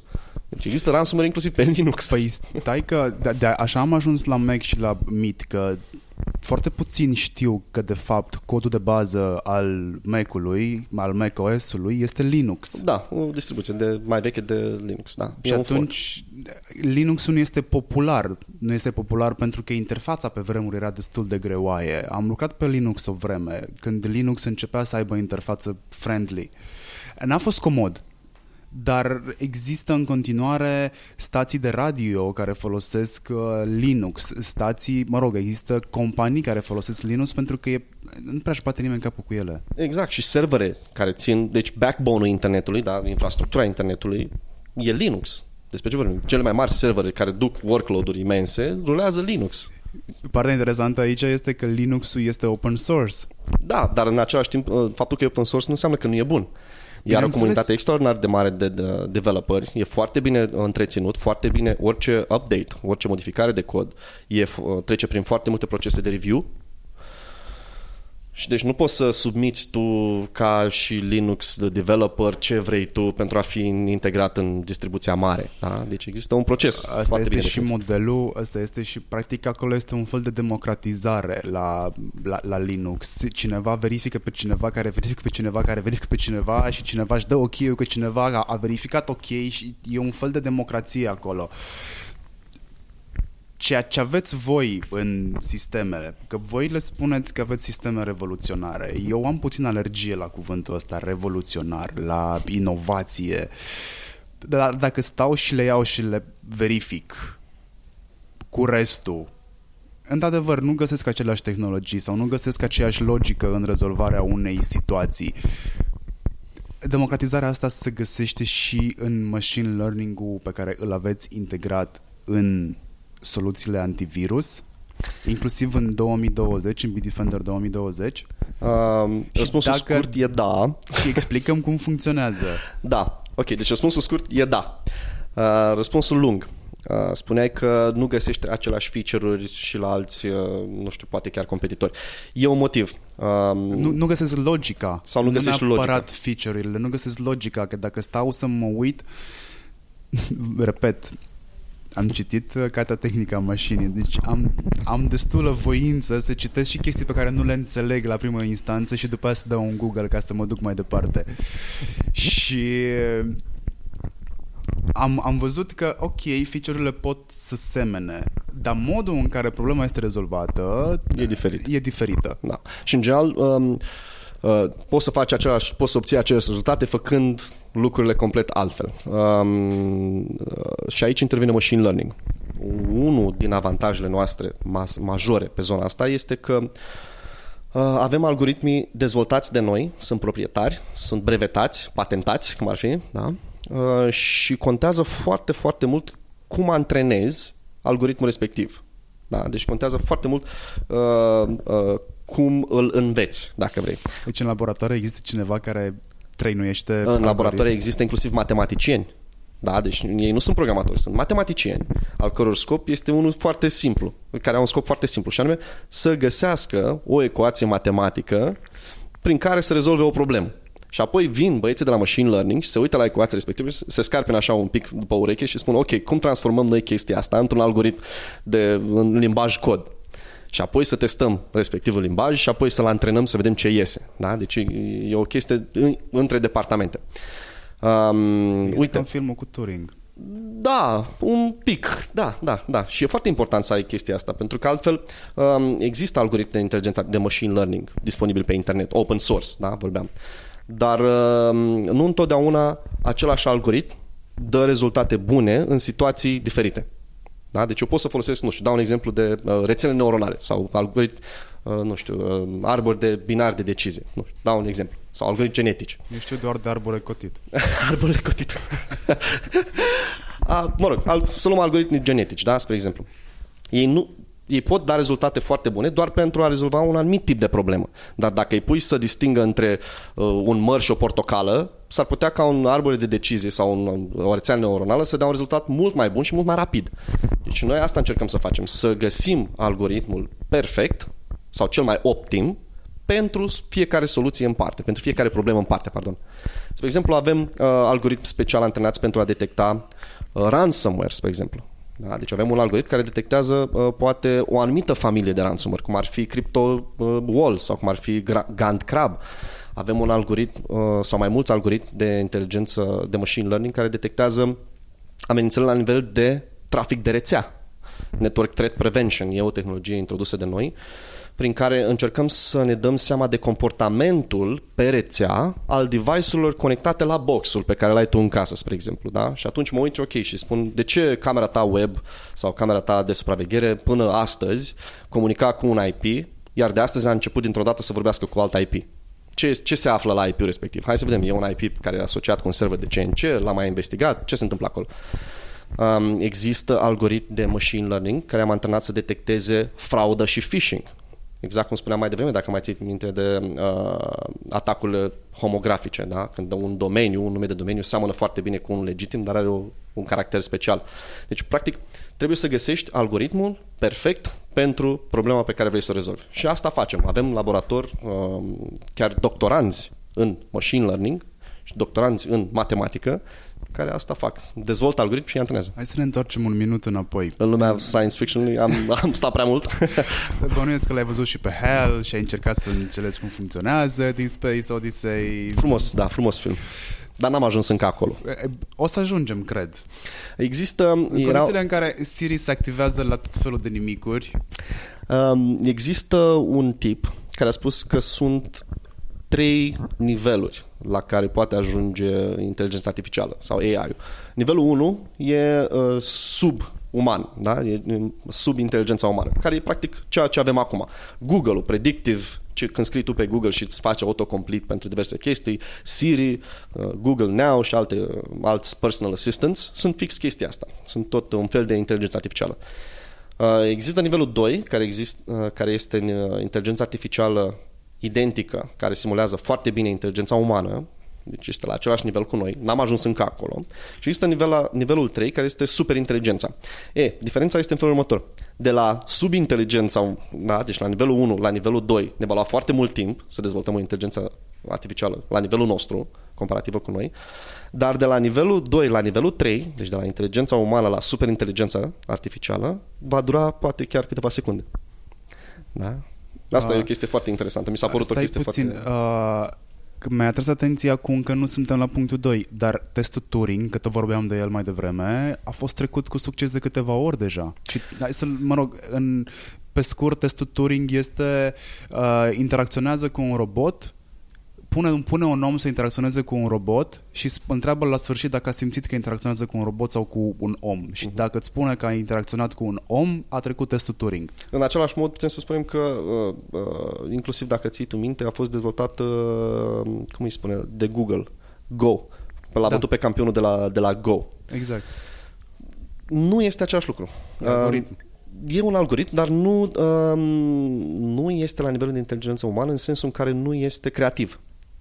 Da? Ok, într-adevăr, sunt suficient de avansați încât nici noi nu știm cum funcționează. Spre exemplu, știu că a făcut uh, cei de la Google un experiment prin care um, l-au învățat să traducă din, uh, dintr-o limbă în alta, stai să încerc să mă aduc aminte, l-au învățat să traducă din japoneză sau din mandarină în engleză. Asta exemplu cu uh, roboții care au început să-și facă Și au făcut propriul lor limbaj. Deci, propriul lor limbaj și l-au shut down. Da, deci au, și-au, practic au învățat să facă un lucru ce nu au fost programați să-l facă și în momentul ăla cei care au dezvoltat algoritmul s-au uitat și au zis, băi, noi nu înțelegem ce face.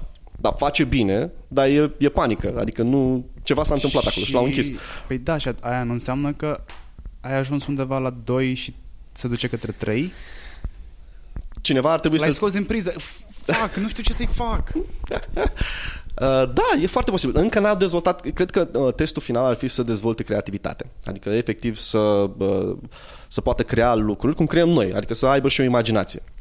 Păi sunt deja algoritmi acolo, pentru că la mine în marketing automatizarea vine mai repede decât automatizarea pentru lucruri mărunte, legat uh-huh. și retur la sneakers, uh, roboți care pun uși la mașini, roboți care ridică și mută într-o parte într-alta, chestiile care te lasă fără job, uh-huh. știi? Da, în da. ghilimele, că eu nu sunt de părere că te lasă fără job, treaba ta este să te adaptezi.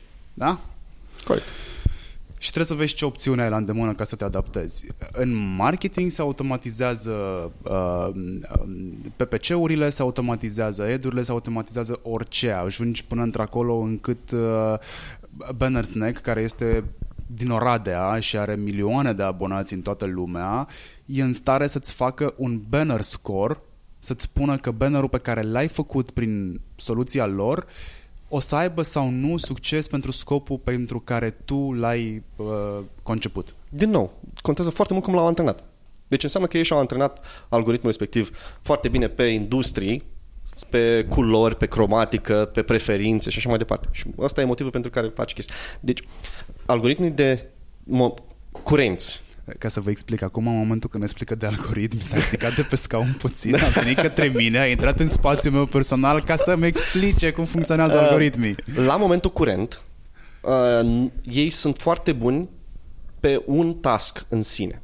Da? Deci ei nu pot, același algoritm sau aceeași inteligență, cum să-i spunem inteligență, uh, poate o fi foarte bună la uh, diagnosticat un pacient cu cancer.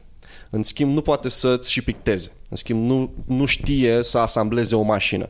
Nu știe să uh, să ia... Exact ca un funcționar. Da, exact. Deci el... Nu se poate. El este foarte specializat pe o singură chestie. Deci nu știe să coreleze informații din mai multe domenii, cum facem noi. Da? Noi putem să acumulăm, cum învățăm în școală, geografie, istorie, matematică, fizică, chimie, biologie și așa mai departe.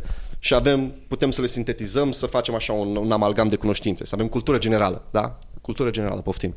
Un algoritm de inteligență artificială momentan sau inteligența artificială nu are acea cultură generală, nu poate să o țină. Hai să mă întorc puțin la diferența între portocale și măr. Deci avem un algoritm în sistem care uh-huh. recunoaște atacul de tip portocală. Ok. Bun, avem un altul care recunoaște atacul de tip măr. Uh-huh. Acolo nu ai democrație. Ar trebui să mai existe un ba al da. treilea. Nu, există democrație. Uh, există democrație în sensul în care uh, ai cinci algoritmi complet diferiți, re, cum spuneam, rețele neuronale, algoritmi genetici, care toți analizează același măr. Și atunci e un sistem de votare. Și spune, unul din ei spune, băi, eu sunt 87% uh, sigur că ăsta e un măr. Celălalt spune, nu, eu sunt 92% sigur că ăsta e măr. Al treilea spune, nu, eu sunt 91%. Și atunci, cel care are cel mai mare grad de încredere, ca să spunem așa, deci are procentul cel mai mare de încredere, ăla decide. Dar cine, stai, bun, ăla decide, dar ar trebui să ai Da, e un, un arbitru, e un, scor. un birou electoral. Este un scor, practic. Cine trece de un anumit nivel, de un anumit threshold de încredere, practic înseamnă că ăla are, uh, statistic vorbind, dreptate. Există și o instanță care să aibă rol de birou, de birou electoral, care să numere voturile și să zică tu n-ai dreptate, tu n-ai dreptate, ăsta are dreptate? Uh, se fac votări, se fac votări, se fac verificări suplimentare. Spre exemplu, există situații în care fie intervine componenta umană și spune, ok, hai să vedem de ce uh, ăsta a zis că e ok și când de fapt poate nu e ok și se ajustează. Sau există un sistem de um, tot automatizat prin care uh, da, prin care tot așa, dacă trei spun că nu este, al patrulea spun că este măr, și de fapt este măr, de, da, și în mod normal ar trebui să nu fie, atunci uh, al patrulea ia o decizie statistică și spune, băi, uh, statistic vorbind, din ce am mai identificat noi până acum, hai să schimbăm un pic regula, pentru că voi trei, chiar dacă aveți dreptate de regulă, au fost situații în care n-ați avut dreptate. Hai să-l lăsăm pe ăsta. Și asta se numește un false positive.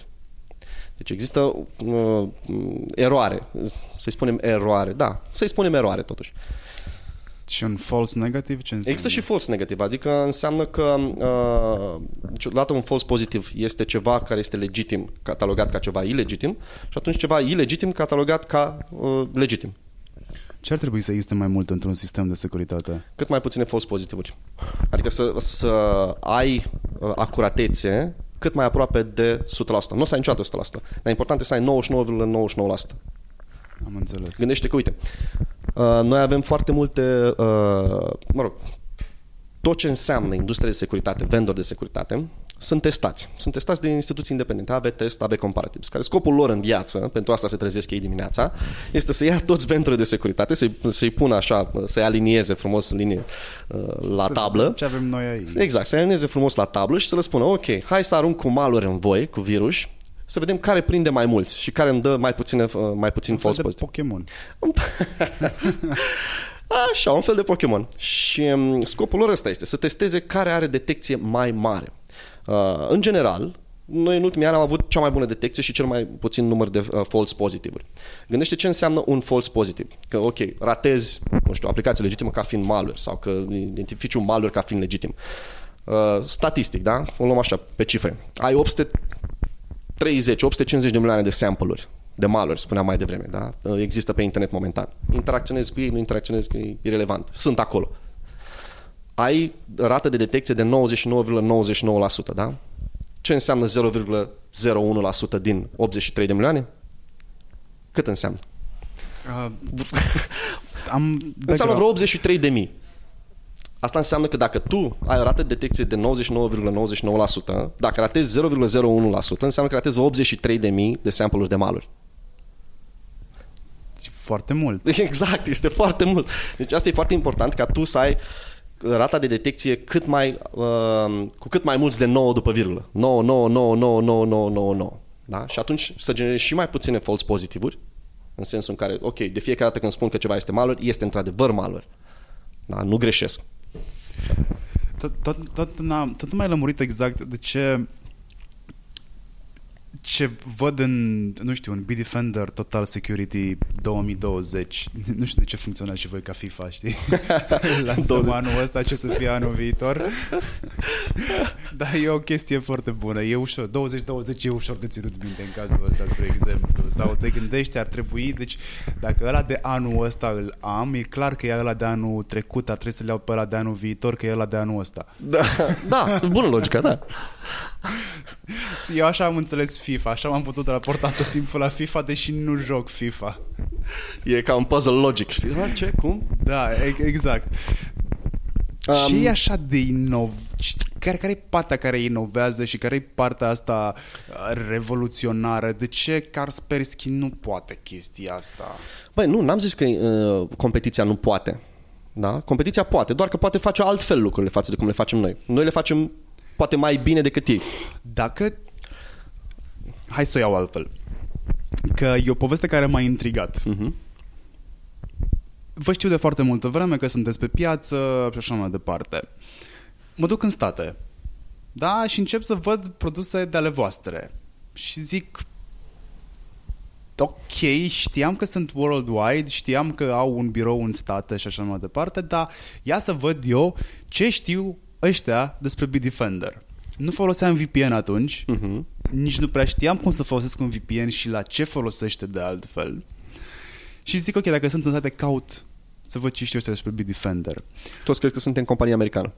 A, lăsând asta la o parte, că sunteți companie americană, sunteți, este Bitdefender undeva sus și după aia există și celelalte. Ca pe vremea de gloria Nokia, exista Nokia și celelalte telefoane. Mă sper să nu fim ca Nokia, să ajungem vreodată. sunteți ingineri toți. Uh, poate ne cumpără business, Microsoft, nu zic nu, dar zic așa. Gândiți și business. Nu știu dacă m-aș vinde. Eh, da, nu, nu cred că ajungem Dacă aș fi voi. Uh, da, uh, Bitdefender e practic și în zona de consum și în zona de business, una la mână, și mă întrebai ce e nou în 2020. Uh, multe din modificările pe care le-am adus sunt sub capotă, ca să zic așa. Sunt la zona de tehnologie. Exact cum ziceam mai devreme, vorbeam de machine learning. Foarte multe tweak-uri pe zona asta. Hai să spunem oamenilor ce înseamnă machine learning, că nu e același lucru cu AI, cu AI-ul. Exact, cu deci machine learning... artificială. Nu, machine learning nu trebuie confundat cu inteligența artificială. Adică inteligența artificială e ex machina? E ex machina Terminator, da, că toată lumea a văzut Terminator. Urmează unul în toamnă, cred, nu-i face da, reclamă. Da, nu, cred că n-a trebuit să mă uit. Așa, deci uh, machine learning nu este inteligență artificială. Machine learning este un instrument ce poate fi folosit în dezvoltarea de inteligență artificială. Machine learning sunt practic o serie de algoritmi, mai multe tipuri de algoritmi, uh, concepuți să rezolve anumite probleme. Punct. Punctual. Atât. Asta înseamnă machine learning. Pe mine trebuie să mă angajat să traduc ce spun uh, colegii voștri din laboratoare. Acum, în timp ce îmi spuneai uh, de machine learning, mă gândeam pe machine learning e cam același lucru cu învață un șoarec să meargă printr-un labirint din punctul A în punctul B, dându niște recompense. Da, e fix aceeași chestie. Există algoritmi care funcționează pe, uh, pe modelul de recompensă. Unde să depun CV-ul? uh, la, avem un departament de, de HR. Vorbim după. uh, da, există și algoritmi care funcționează pe modelul de recompensă, există și, există și algoritmi care um, uh, efectiv își dau singuri recompensele, uh, adică învață singuri. Okay. Spre exemplu, uite, a fost... Uh... Well, actually, that's so sweet. I'm doing a good job, știi, și îți dă singură palmă pe umăr, știi. Uh, nu, uite, l-am învățat, spre exemplu, să joace shootere. Ceea ce e un pic scary, pentru că a învățat să joace, cred că Wolf, primul Wolf, dacă îl mai ții tu minte. Da și nu i-au dat niciun fel de reguli. Nu i-au spus că, băi, uite, ca să mergi înainte trebuie să faci asta, ca să faci stânga-dreapta sau ca să tragi, sau ca pierzi viață dacă ești împușcat, să nu pierzi viață să împuști. Nu, nu i-a dat niciun set de reguli. Zis, descurcă-te. Ăsta este uh, mediul. This is Sparta. Exact, this is Sparta. Ăsta este mediul, descurcă-te. Și a învățat să joace Wolf singur. Da? Deci el și-a dat seama că dacă este împușcat, moare și atunci trebuie să reseteze. Și atunci a dat recompensă singur, ok, să nu mai fie împușcat a învățat că dacă vrea să navigheze într-o cameră, trebuie să meargă înainte stânga-dreapta. Și a zis, ok, deci pot să-mi schimb coordonatele? Ok, îmi dau o recompensă pentru că m-am mișcat foarte bine. După aia și-a dat seama că există o ușă prin care trebuie să treacă. Ok, deci avem uși la camere. Bun, ca să merg mai departe, din nou, îmi dau o recompensă dacă găsesc o ușă și trec peste. Oh, nu se deschide ușa, am găsit o cheie. Opa, deci există uși care trebuie cheie, la care trebuie cheie. Își dă din nou o recompensă. Și am învățat singur să joace șutere, ceea ce e un pic cam scary dacă te gândești. Am învățat, l-a făcut un mini-terminator.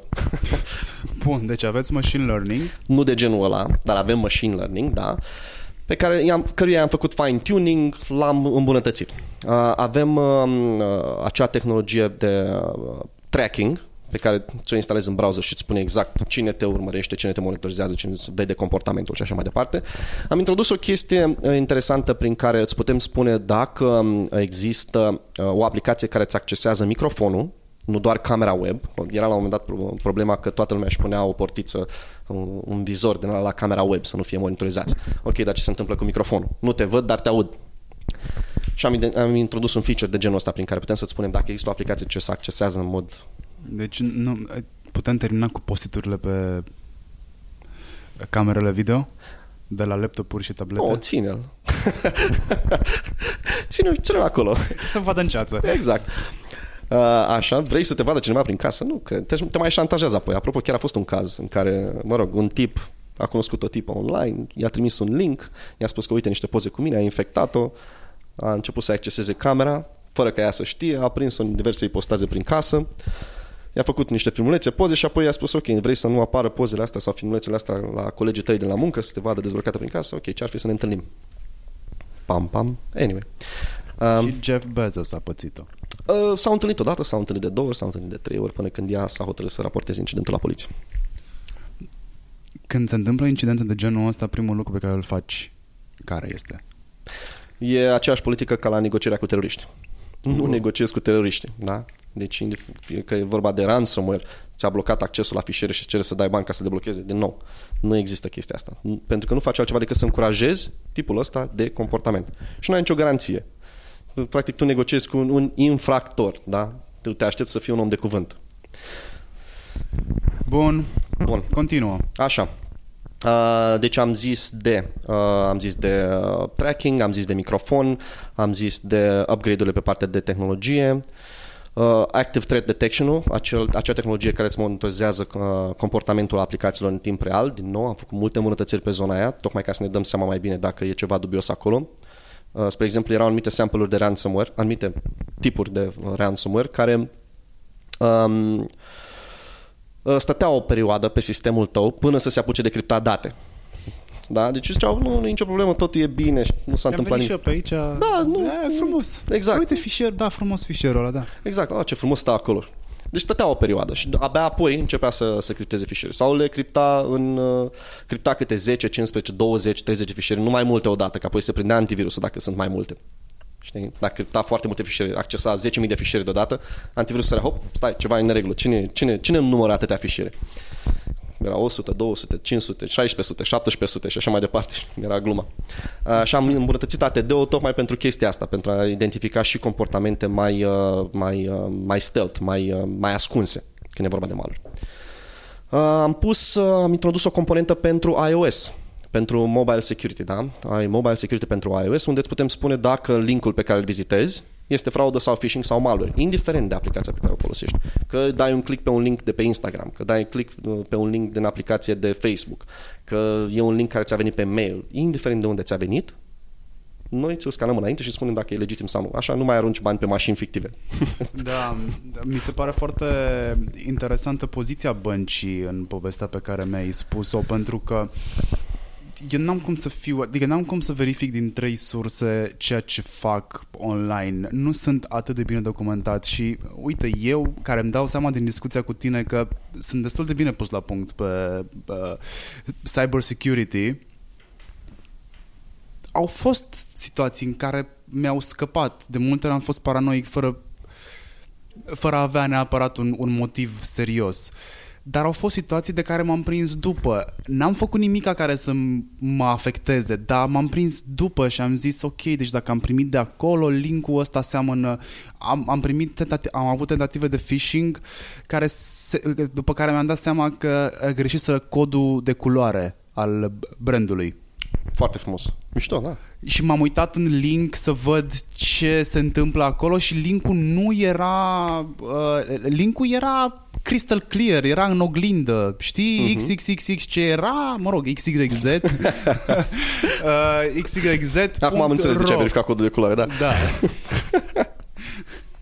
da, am intrat singur în gura lupului. Zim de VPN că la, mai, la un moment dat am zis de VPN, că n-aveam VPN și că mi-a luat ceva vreme să înțeleg ce înseamnă Virtual Private uh-huh. Network. Okay. Cum funcționează, de ce ar trebui să-l folosesc? Eu am, am început să-l folosesc după ce am luat pachetul de la voi de securitate.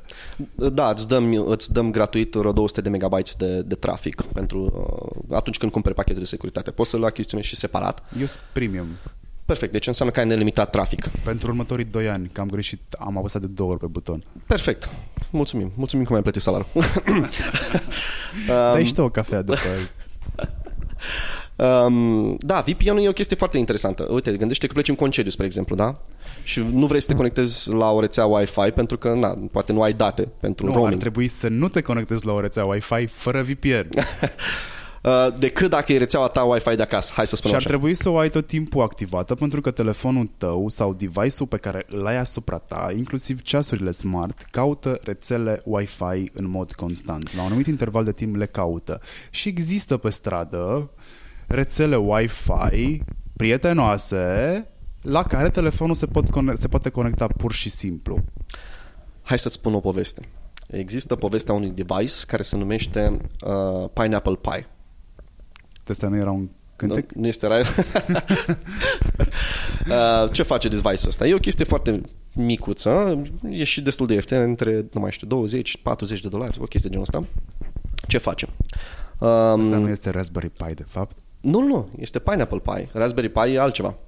E fratele mai mic sau mai mare? E fratele căpșună. um, și Raspberry Pi ăsta ce face? Um, scanează practic în mod constant spectrul Wi-Fi și vede dacă există un telefon mobil, spre exemplu, care are Wi-Fi-ul pornit. Wi-Fi-ul cum funcționează? Deci ai telefonul Wi-Fi, ai telefonul cu Wi-Fi pornit și practic telefonul tău urlă în continuu pe Wi-Fi. Există vreo rețea pe care eu o cunosc prin zonă, adică o rețea la care m-am mai conectat, gen Home Network, Work Network, Bitdefender Network și așa mai departe, există rețeaua asta prin zonă? Și așteaptă un răspuns. E, Pineapple Pie-ul ăsta ascultă chestia asta când urlă de fiecare dată un, un telefon și spune, da, eu sunt. A, cauți Home Network? Da, da, da, eu sunt Home Network. Și te conectezi automat la el. Și atunci înseamnă că el face ceea ce se numește în industrie man in the middle. Adică el este omul din mijloc care, deși îți dă internet, vede și tot ceea ce faci tu pe internet. În București am prins multe situații în care telefonul îmi dădea semnale că se conectează la o rețea. Eu am prins inclusiv uh, situații în care te- televizorul cu Bluetooth-ul pornit mi-a, mi-a afișat un mesaj că cineva vrea să-mi streameze conținut Bluetooth pe televizor. M-am dus la vecini, am bătut un pic în perete și am zis că auzi, știi ce, închide și tu Bluetooth-ul ăla. Ca să audem, că închide da, apa. Nu știu ce filmulețe vrei să pui, dar poate ar fi bine să nu te conectezi la, tele- la televizorul meu. De atunci de când am văzut că în București găsesc, adică că sunt fer convins că ceea ce s-a întâmplat e harmless. Pur și simplu uh, cine știe, că dai seama când eu îmi iau un telefon nou, folosesc atât Android cât și uh, iOS, port aceleași setări uh-huh. de la iPhone 4 da, okay. prin iCloud. Cine știe la ce toate rețelele la care te-ai fi conectat. conectat vreodată, că el le ține minte, ceea ce mi se pare wow pe de o parte, pe de altă parte... Mm. Și aici intervine VPN-ul, știi? Și aici intervine VPN-ul și de când am văzut conectările random în trafic, uh-huh. în trafic le văd, am ajuns, în, deja știu zonele unde se conectează, și am VPN-ul tot timpul activat. Există multe mituri, pe lângă faptul că, bine, aș vrea să discutăm și despre asta, sper să mai avem timp. Există multe mituri cum de care că îți pui un VPN scade traficul, nu mai ai, no. se îngustează țeava. Nu, no, nu e, nu, e, nu e un mit legitim. Depinde foarte mult de, de providerul de VPN. Da? Deci el dacă are lungime de bandă suficient cât să-ți acomodeze, acomodeze ție traficul, n-ai nicio problemă. Dar ce face VPN-ul în situația de față dacă te conectezi la un, la un hotspot din ăsta dubios? Practic îți zice, uh, din momentul ăsta, tot ce vorbești tu online este criptat. Da? Deci chiar dacă tu ești conectat la un hotspot controlat de Liviu, spre exemplu, eu, adică, da, și eu vreau să văd tot ce faci tu online, eu doar am să, n-am să-mi dau seama ce vorbești tu acolo, ce faci tu online. Spre exemplu, uite, cum explicam bunicii mele, apropo, VPN-ul. Uh, uite, noi stăm în camera asta și vorbim în română, da? Și există la un moment dat uh, cineva intră peste noi și ne aude că noi vorbim în română, vorbim necriptat. El înțelege română. La un moment dat schimbăm conversația noi doi în engleză. A treia persoană care se uită la noi nu înțelege engleză.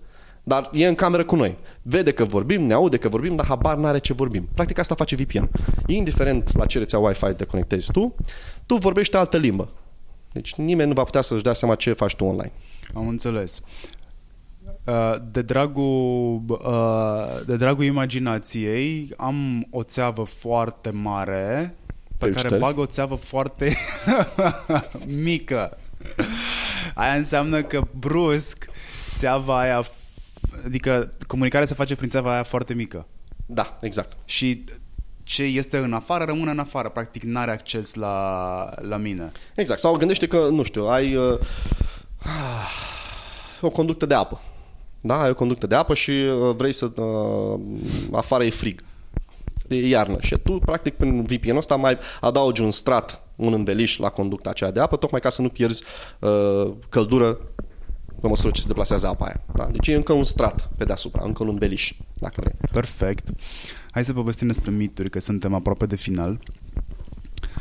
Dacă există companii care E bună gluma. Încă, încă mă gândesc la ea.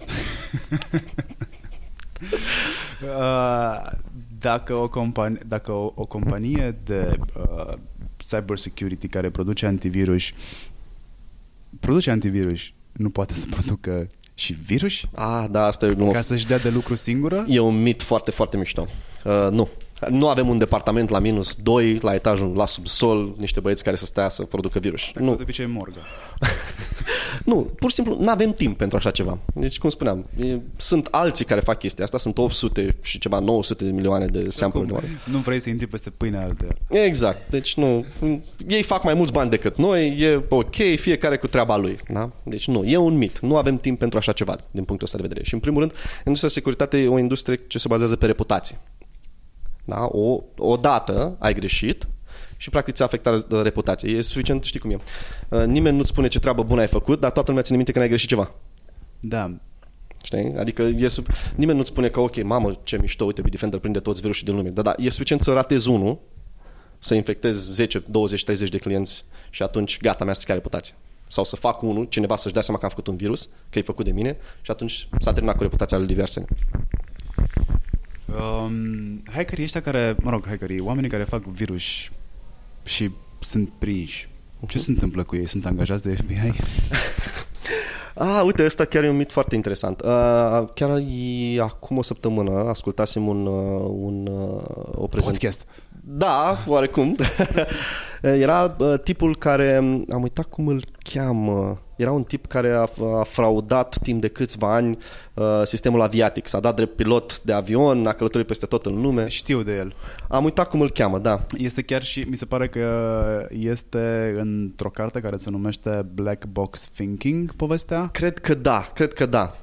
Uh, mă rog, ăla este practic singurul exemplu și el lucrează acum, apropo, la NSA sau la FBI, lucrează la FBI. Este practic, și el a zis cu, cu cuvintele lui, este singurul exemplu în care cineva din uh, uh, zona de Black Hat, un hacker, a ajuns să lucreze pentru uh, o companie legitimă sau pentru un serviciu legitim, da? pentru uh, law enforcement. Deci nu, în general nu poți să angajezi um, un hacker din două motive. Unu, din nou, cum spuneam, nu ai încredere în el, e reputația, da? Once a hacker, pe, la modul ăsta, always a hacker, va avea întotdeauna gândirea aia super uh, al, non-altruistă. Ca să-i spun, nu spun egoistă, știi? Da. Uh, și în al doilea rând, um, uh, odată ce are un dosar penal, odată ce a fost condamnat pentru chestii de genul ăsta, e clar că există riscul să recidiveze. Și din câte știu, nu poți fi angajat într-o instituție publică dacă A, ai un dosar clar, penal. asta nici nu încape discuție. Noi nu suntem o instituție publică. Nu sunteți. Dar uh, știi, uite, și există discuții asupra Facebook. Uh-huh.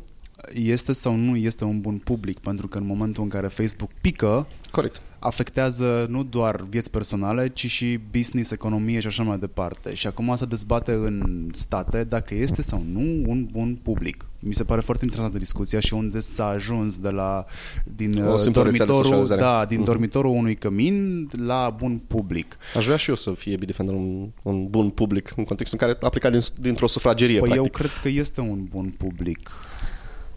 Cred.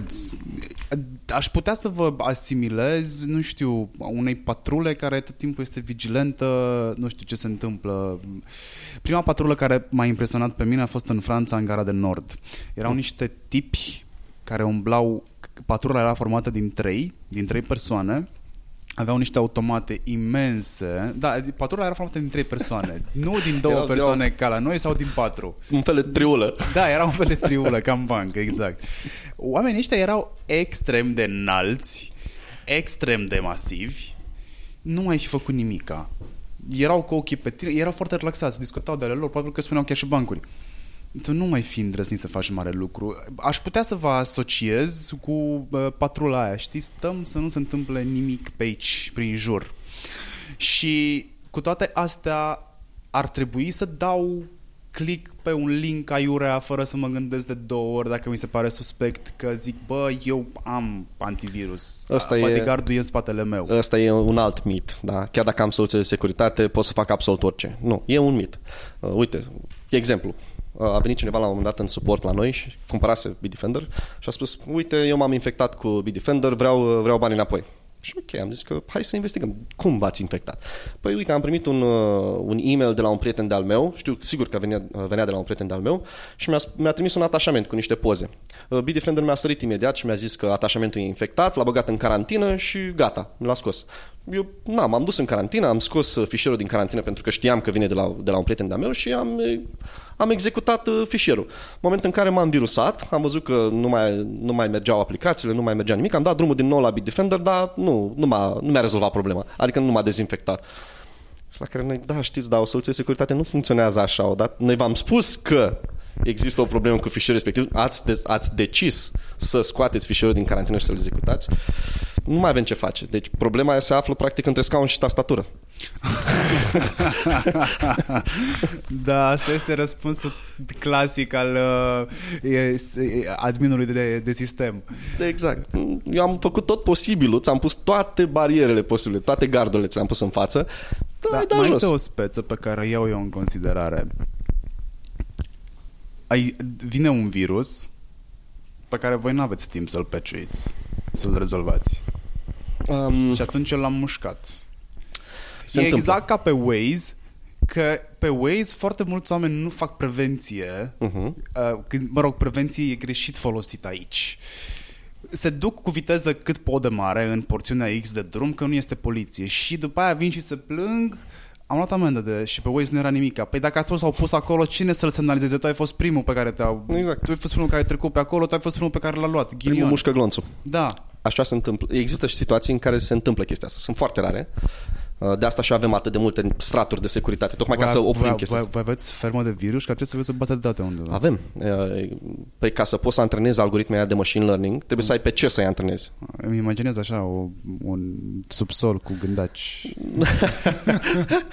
e mai curat de atât. E un data center, practic. Um, da, trebuie să ai o fermă de, de malware să, uh, ca să poți să-ți antrenezi practic algoritmi de machine learning, să extragă feature-uri, să înțeleagă cum se comportă un malware ca să-și dea seama dacă ceva nou, ceva ce n-a mai întâlnit, este sau nu similar cu ce a învățat el la școală, că e un malware. Um, da, deci uh, revenind, există situații în care um, e posibil ca un client să se infecteze, da? să, treacă, uh, să, să treacă practic peste toate soluțiile de securitate. În schimb, avem o tehnologie, de răsp- o tehnologie prin care um, după ce ne-am prins că acel client s-a infectat, se pune imediat detecție și în termen de 3 secunde acea detecție este împinsă către toți utilizatorii noștri din toată lumea, la nivel global. Deci dacă noi, acum, în București, eu mă infectez cu o amenințare, am Bitdefender-ul, Bitdefender trece de Bitdefender, s-a prins Bitdefender după ce m-a infectat că ăla era un virus, în 3 secunde, dacă cineva din statele din Vegas primește aceeași, aceeași amenințare, el nu se va mai infecta. Deci, tot ce am povestit noi aici în o oră 41 se întâmplă în fracțiuni de secundă. Absolut.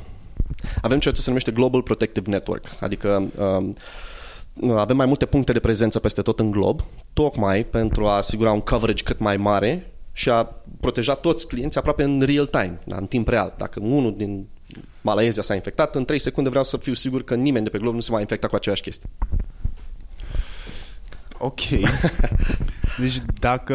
Mă, am vorbit de machine learning, de inteligență artificială, asta cred... te sperie? Nu, no, vreau, stau și mă gândesc la oamenii care cred în miturile astea, care sunt foarte siguri pe ei. Uh, mă gândesc la aceiași oameni care cred că dacă sunt techies... Mai există un mit, vrei să-ți spun care e? Care e? Uh, n-am nevoie de soluție de securitate. Da, pentru că eu sunt destul de deștept și recunosc. Câteodată, uite, dacă mai ții tu minte WannaCry, Uh, nu cred că este cineva care să nu știe despre el. Deci, practic, ăla te infectai pentru că nu aveai un update la Windows, da? Dar cum te infectai? Nu trebuia să dai click pe nimic. Să, des- să deschizi niciun, nu trebuia să deschizi niciun atașament, să deschizi niciun link, nimic. Trebuie doar calculatorul să fie deschis, laptopul deschis și conectat la internet.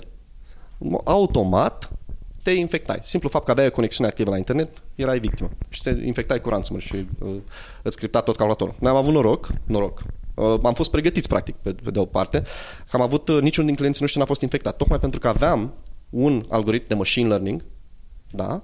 care fusese antrenat fix pentru acea, acea mostră de ransomware, care era livrată prin vulnerabilitate. Adică, practic, gândește că o soluție de securitate, uh, uh, gândește-te la sistemul de operare ca un perete, da?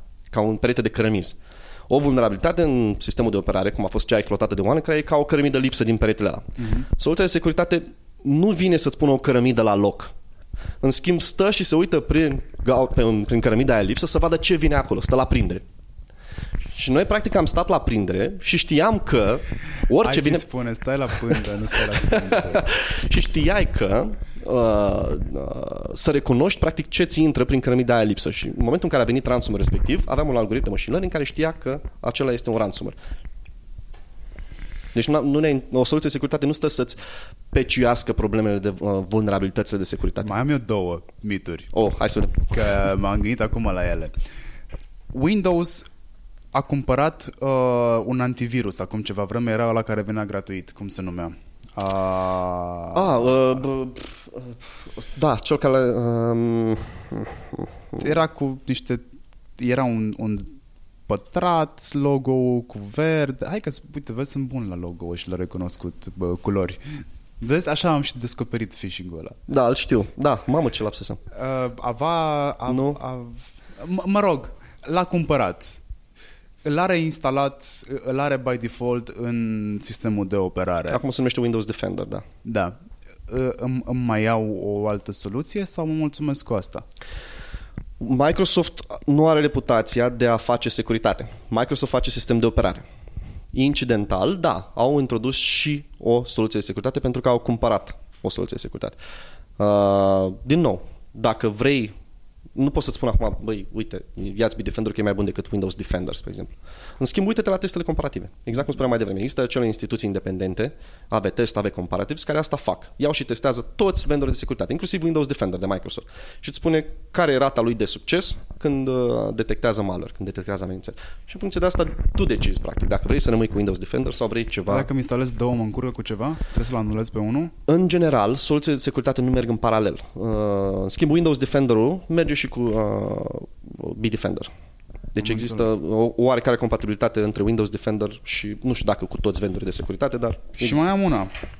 Merge sistemul mai încet dacă îmi instalez prin anii ăia merge mai încet, dar cred că sau în momentul ăsta un procesor are e octa-core, e multicore, e whatever core, adică... Știi care e cel mai mare dezavantaj la tot ce înseamnă sisteme, fie vorba de laptop sau desktop?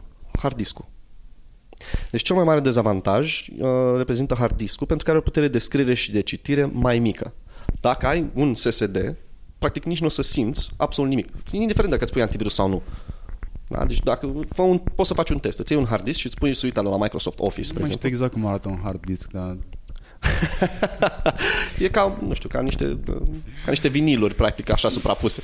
Adică nu pot să-mi imaginez... Uite, Mac-ul, cred că, cred că, au, cred că au scos de pe Mac-uri toate hard, discurile, hard discurile. Aveau și alea... Bă, ei au brevetat SSD plus HDD, nu mai știu... Hybrid. Fusion. Sau hybrid, da. Fusion se numea, One Tera Fusion sau ceva de genul. Pe SSD îți punea sistemul de operare și chestiile importante. Pe HDD te lăsa să-ți pui ce vrei tu acolo, mergea la 7200 de rotații și așa mai departe. Dar nu știu, cred că acum le-au scos. De asta zic că nu mai știu cum arată. Nici nu mai pot să Cred că ai putea să faci un NAS. Indiferent. Bun, deci indiferent. Noi am lucrat foarte mult la optimizare. Adică uh, nu o să-ți, dacă îți pui Bitdefender și ai un hard disk, nu o să stea acum, uh, nu știu, să nu-ți mai pornească absolut nimic. Dar nu scanează constant. Înainte soluțiile de securitate scanau constant toate fișierele. De fiecare dată când uh, prindea un folder cu un fișier nu, iar îl scana. Nu. Noi am lucrat foarte mult la optimizare în sensul de uh, uite, un exemplu ar fi ne uităm la ce fișiere folosești tu mai des le scanăm, le facem o amprentă pentru fiecare fișier. Dacă fișierul nu, și-a, nu s-a modificat de nicio culoare în ultima, de la ultima scanare, poate nu-l mai scanăm. Da? Deci se face un fel de... Ne, se și adaptează după cum folosești tu calculatorul Machine learning. Exact, fix, asta e. Foarte interesantă discuția. Sunt convins că după ce închidem reportofonul o să mai stăm la niște povești despre uh, cyber security. Uh, Hurduchesterilor, uh, el a fost, va fi în continuare uh, Liviu Arsene, care este Global Cyber Security Researcher la Bitdefender. Urmează un al doilea episod și un al treilea episod. Următorul va fi despre uh, parental control, despre ce înseamnă securitatea copiilor voștri pe net, de ce sunt eu ușor paranoic cu situația asta, de ce uh, Mara are tot felul de sisteme pe telefon, deși are vreo 3-4 aplicații pe care le folosește, de ce Mark este trăinuit uh, să folosească VPN-uri și uh, să nu se conecteze la orice rețea wireless și să facă plăți foarte secure. Vă mulțumesc că ați stat uh, cu noi o oră și 48 de minute, 58, 59, o oră, 40, o oră și 49 de, uh, de minute. A fost o discuție extrem de productivă și educativă. Nu o să le zic oamenilor unde dau de tine pe net, poate vrei să rămâi anonim, dar știu unde puteți găsi informații. Mă rog, anonim nu mai ești, gata, te-am făcut celebru. E suficient să dau un Google search și m-au găsit. Uh, cu siguranță dau de tine. Uh, multe informații puteți găsi despre cybersecurity pe hotforsecurity.bitdefender.com Blogul vostru este cel pe care îl dau exemplu de cele mai multe ori când vine vorba de uh, content.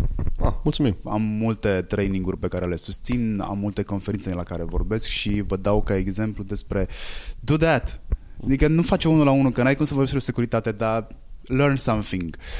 Iar voi aveți, dacă aseară mă uitam să văd cum arată uh, Hot for Security, dacă s-a schimbat ceva și mi se pare genius seria cu The ABC of Cyber Security și Android Threats, care este ultima pe care ați publicat-o, uh, mă rog, pe care o văd eu cel puțin aici. Uh, e Ares for Ransomware și ați făcut un alfabet genius.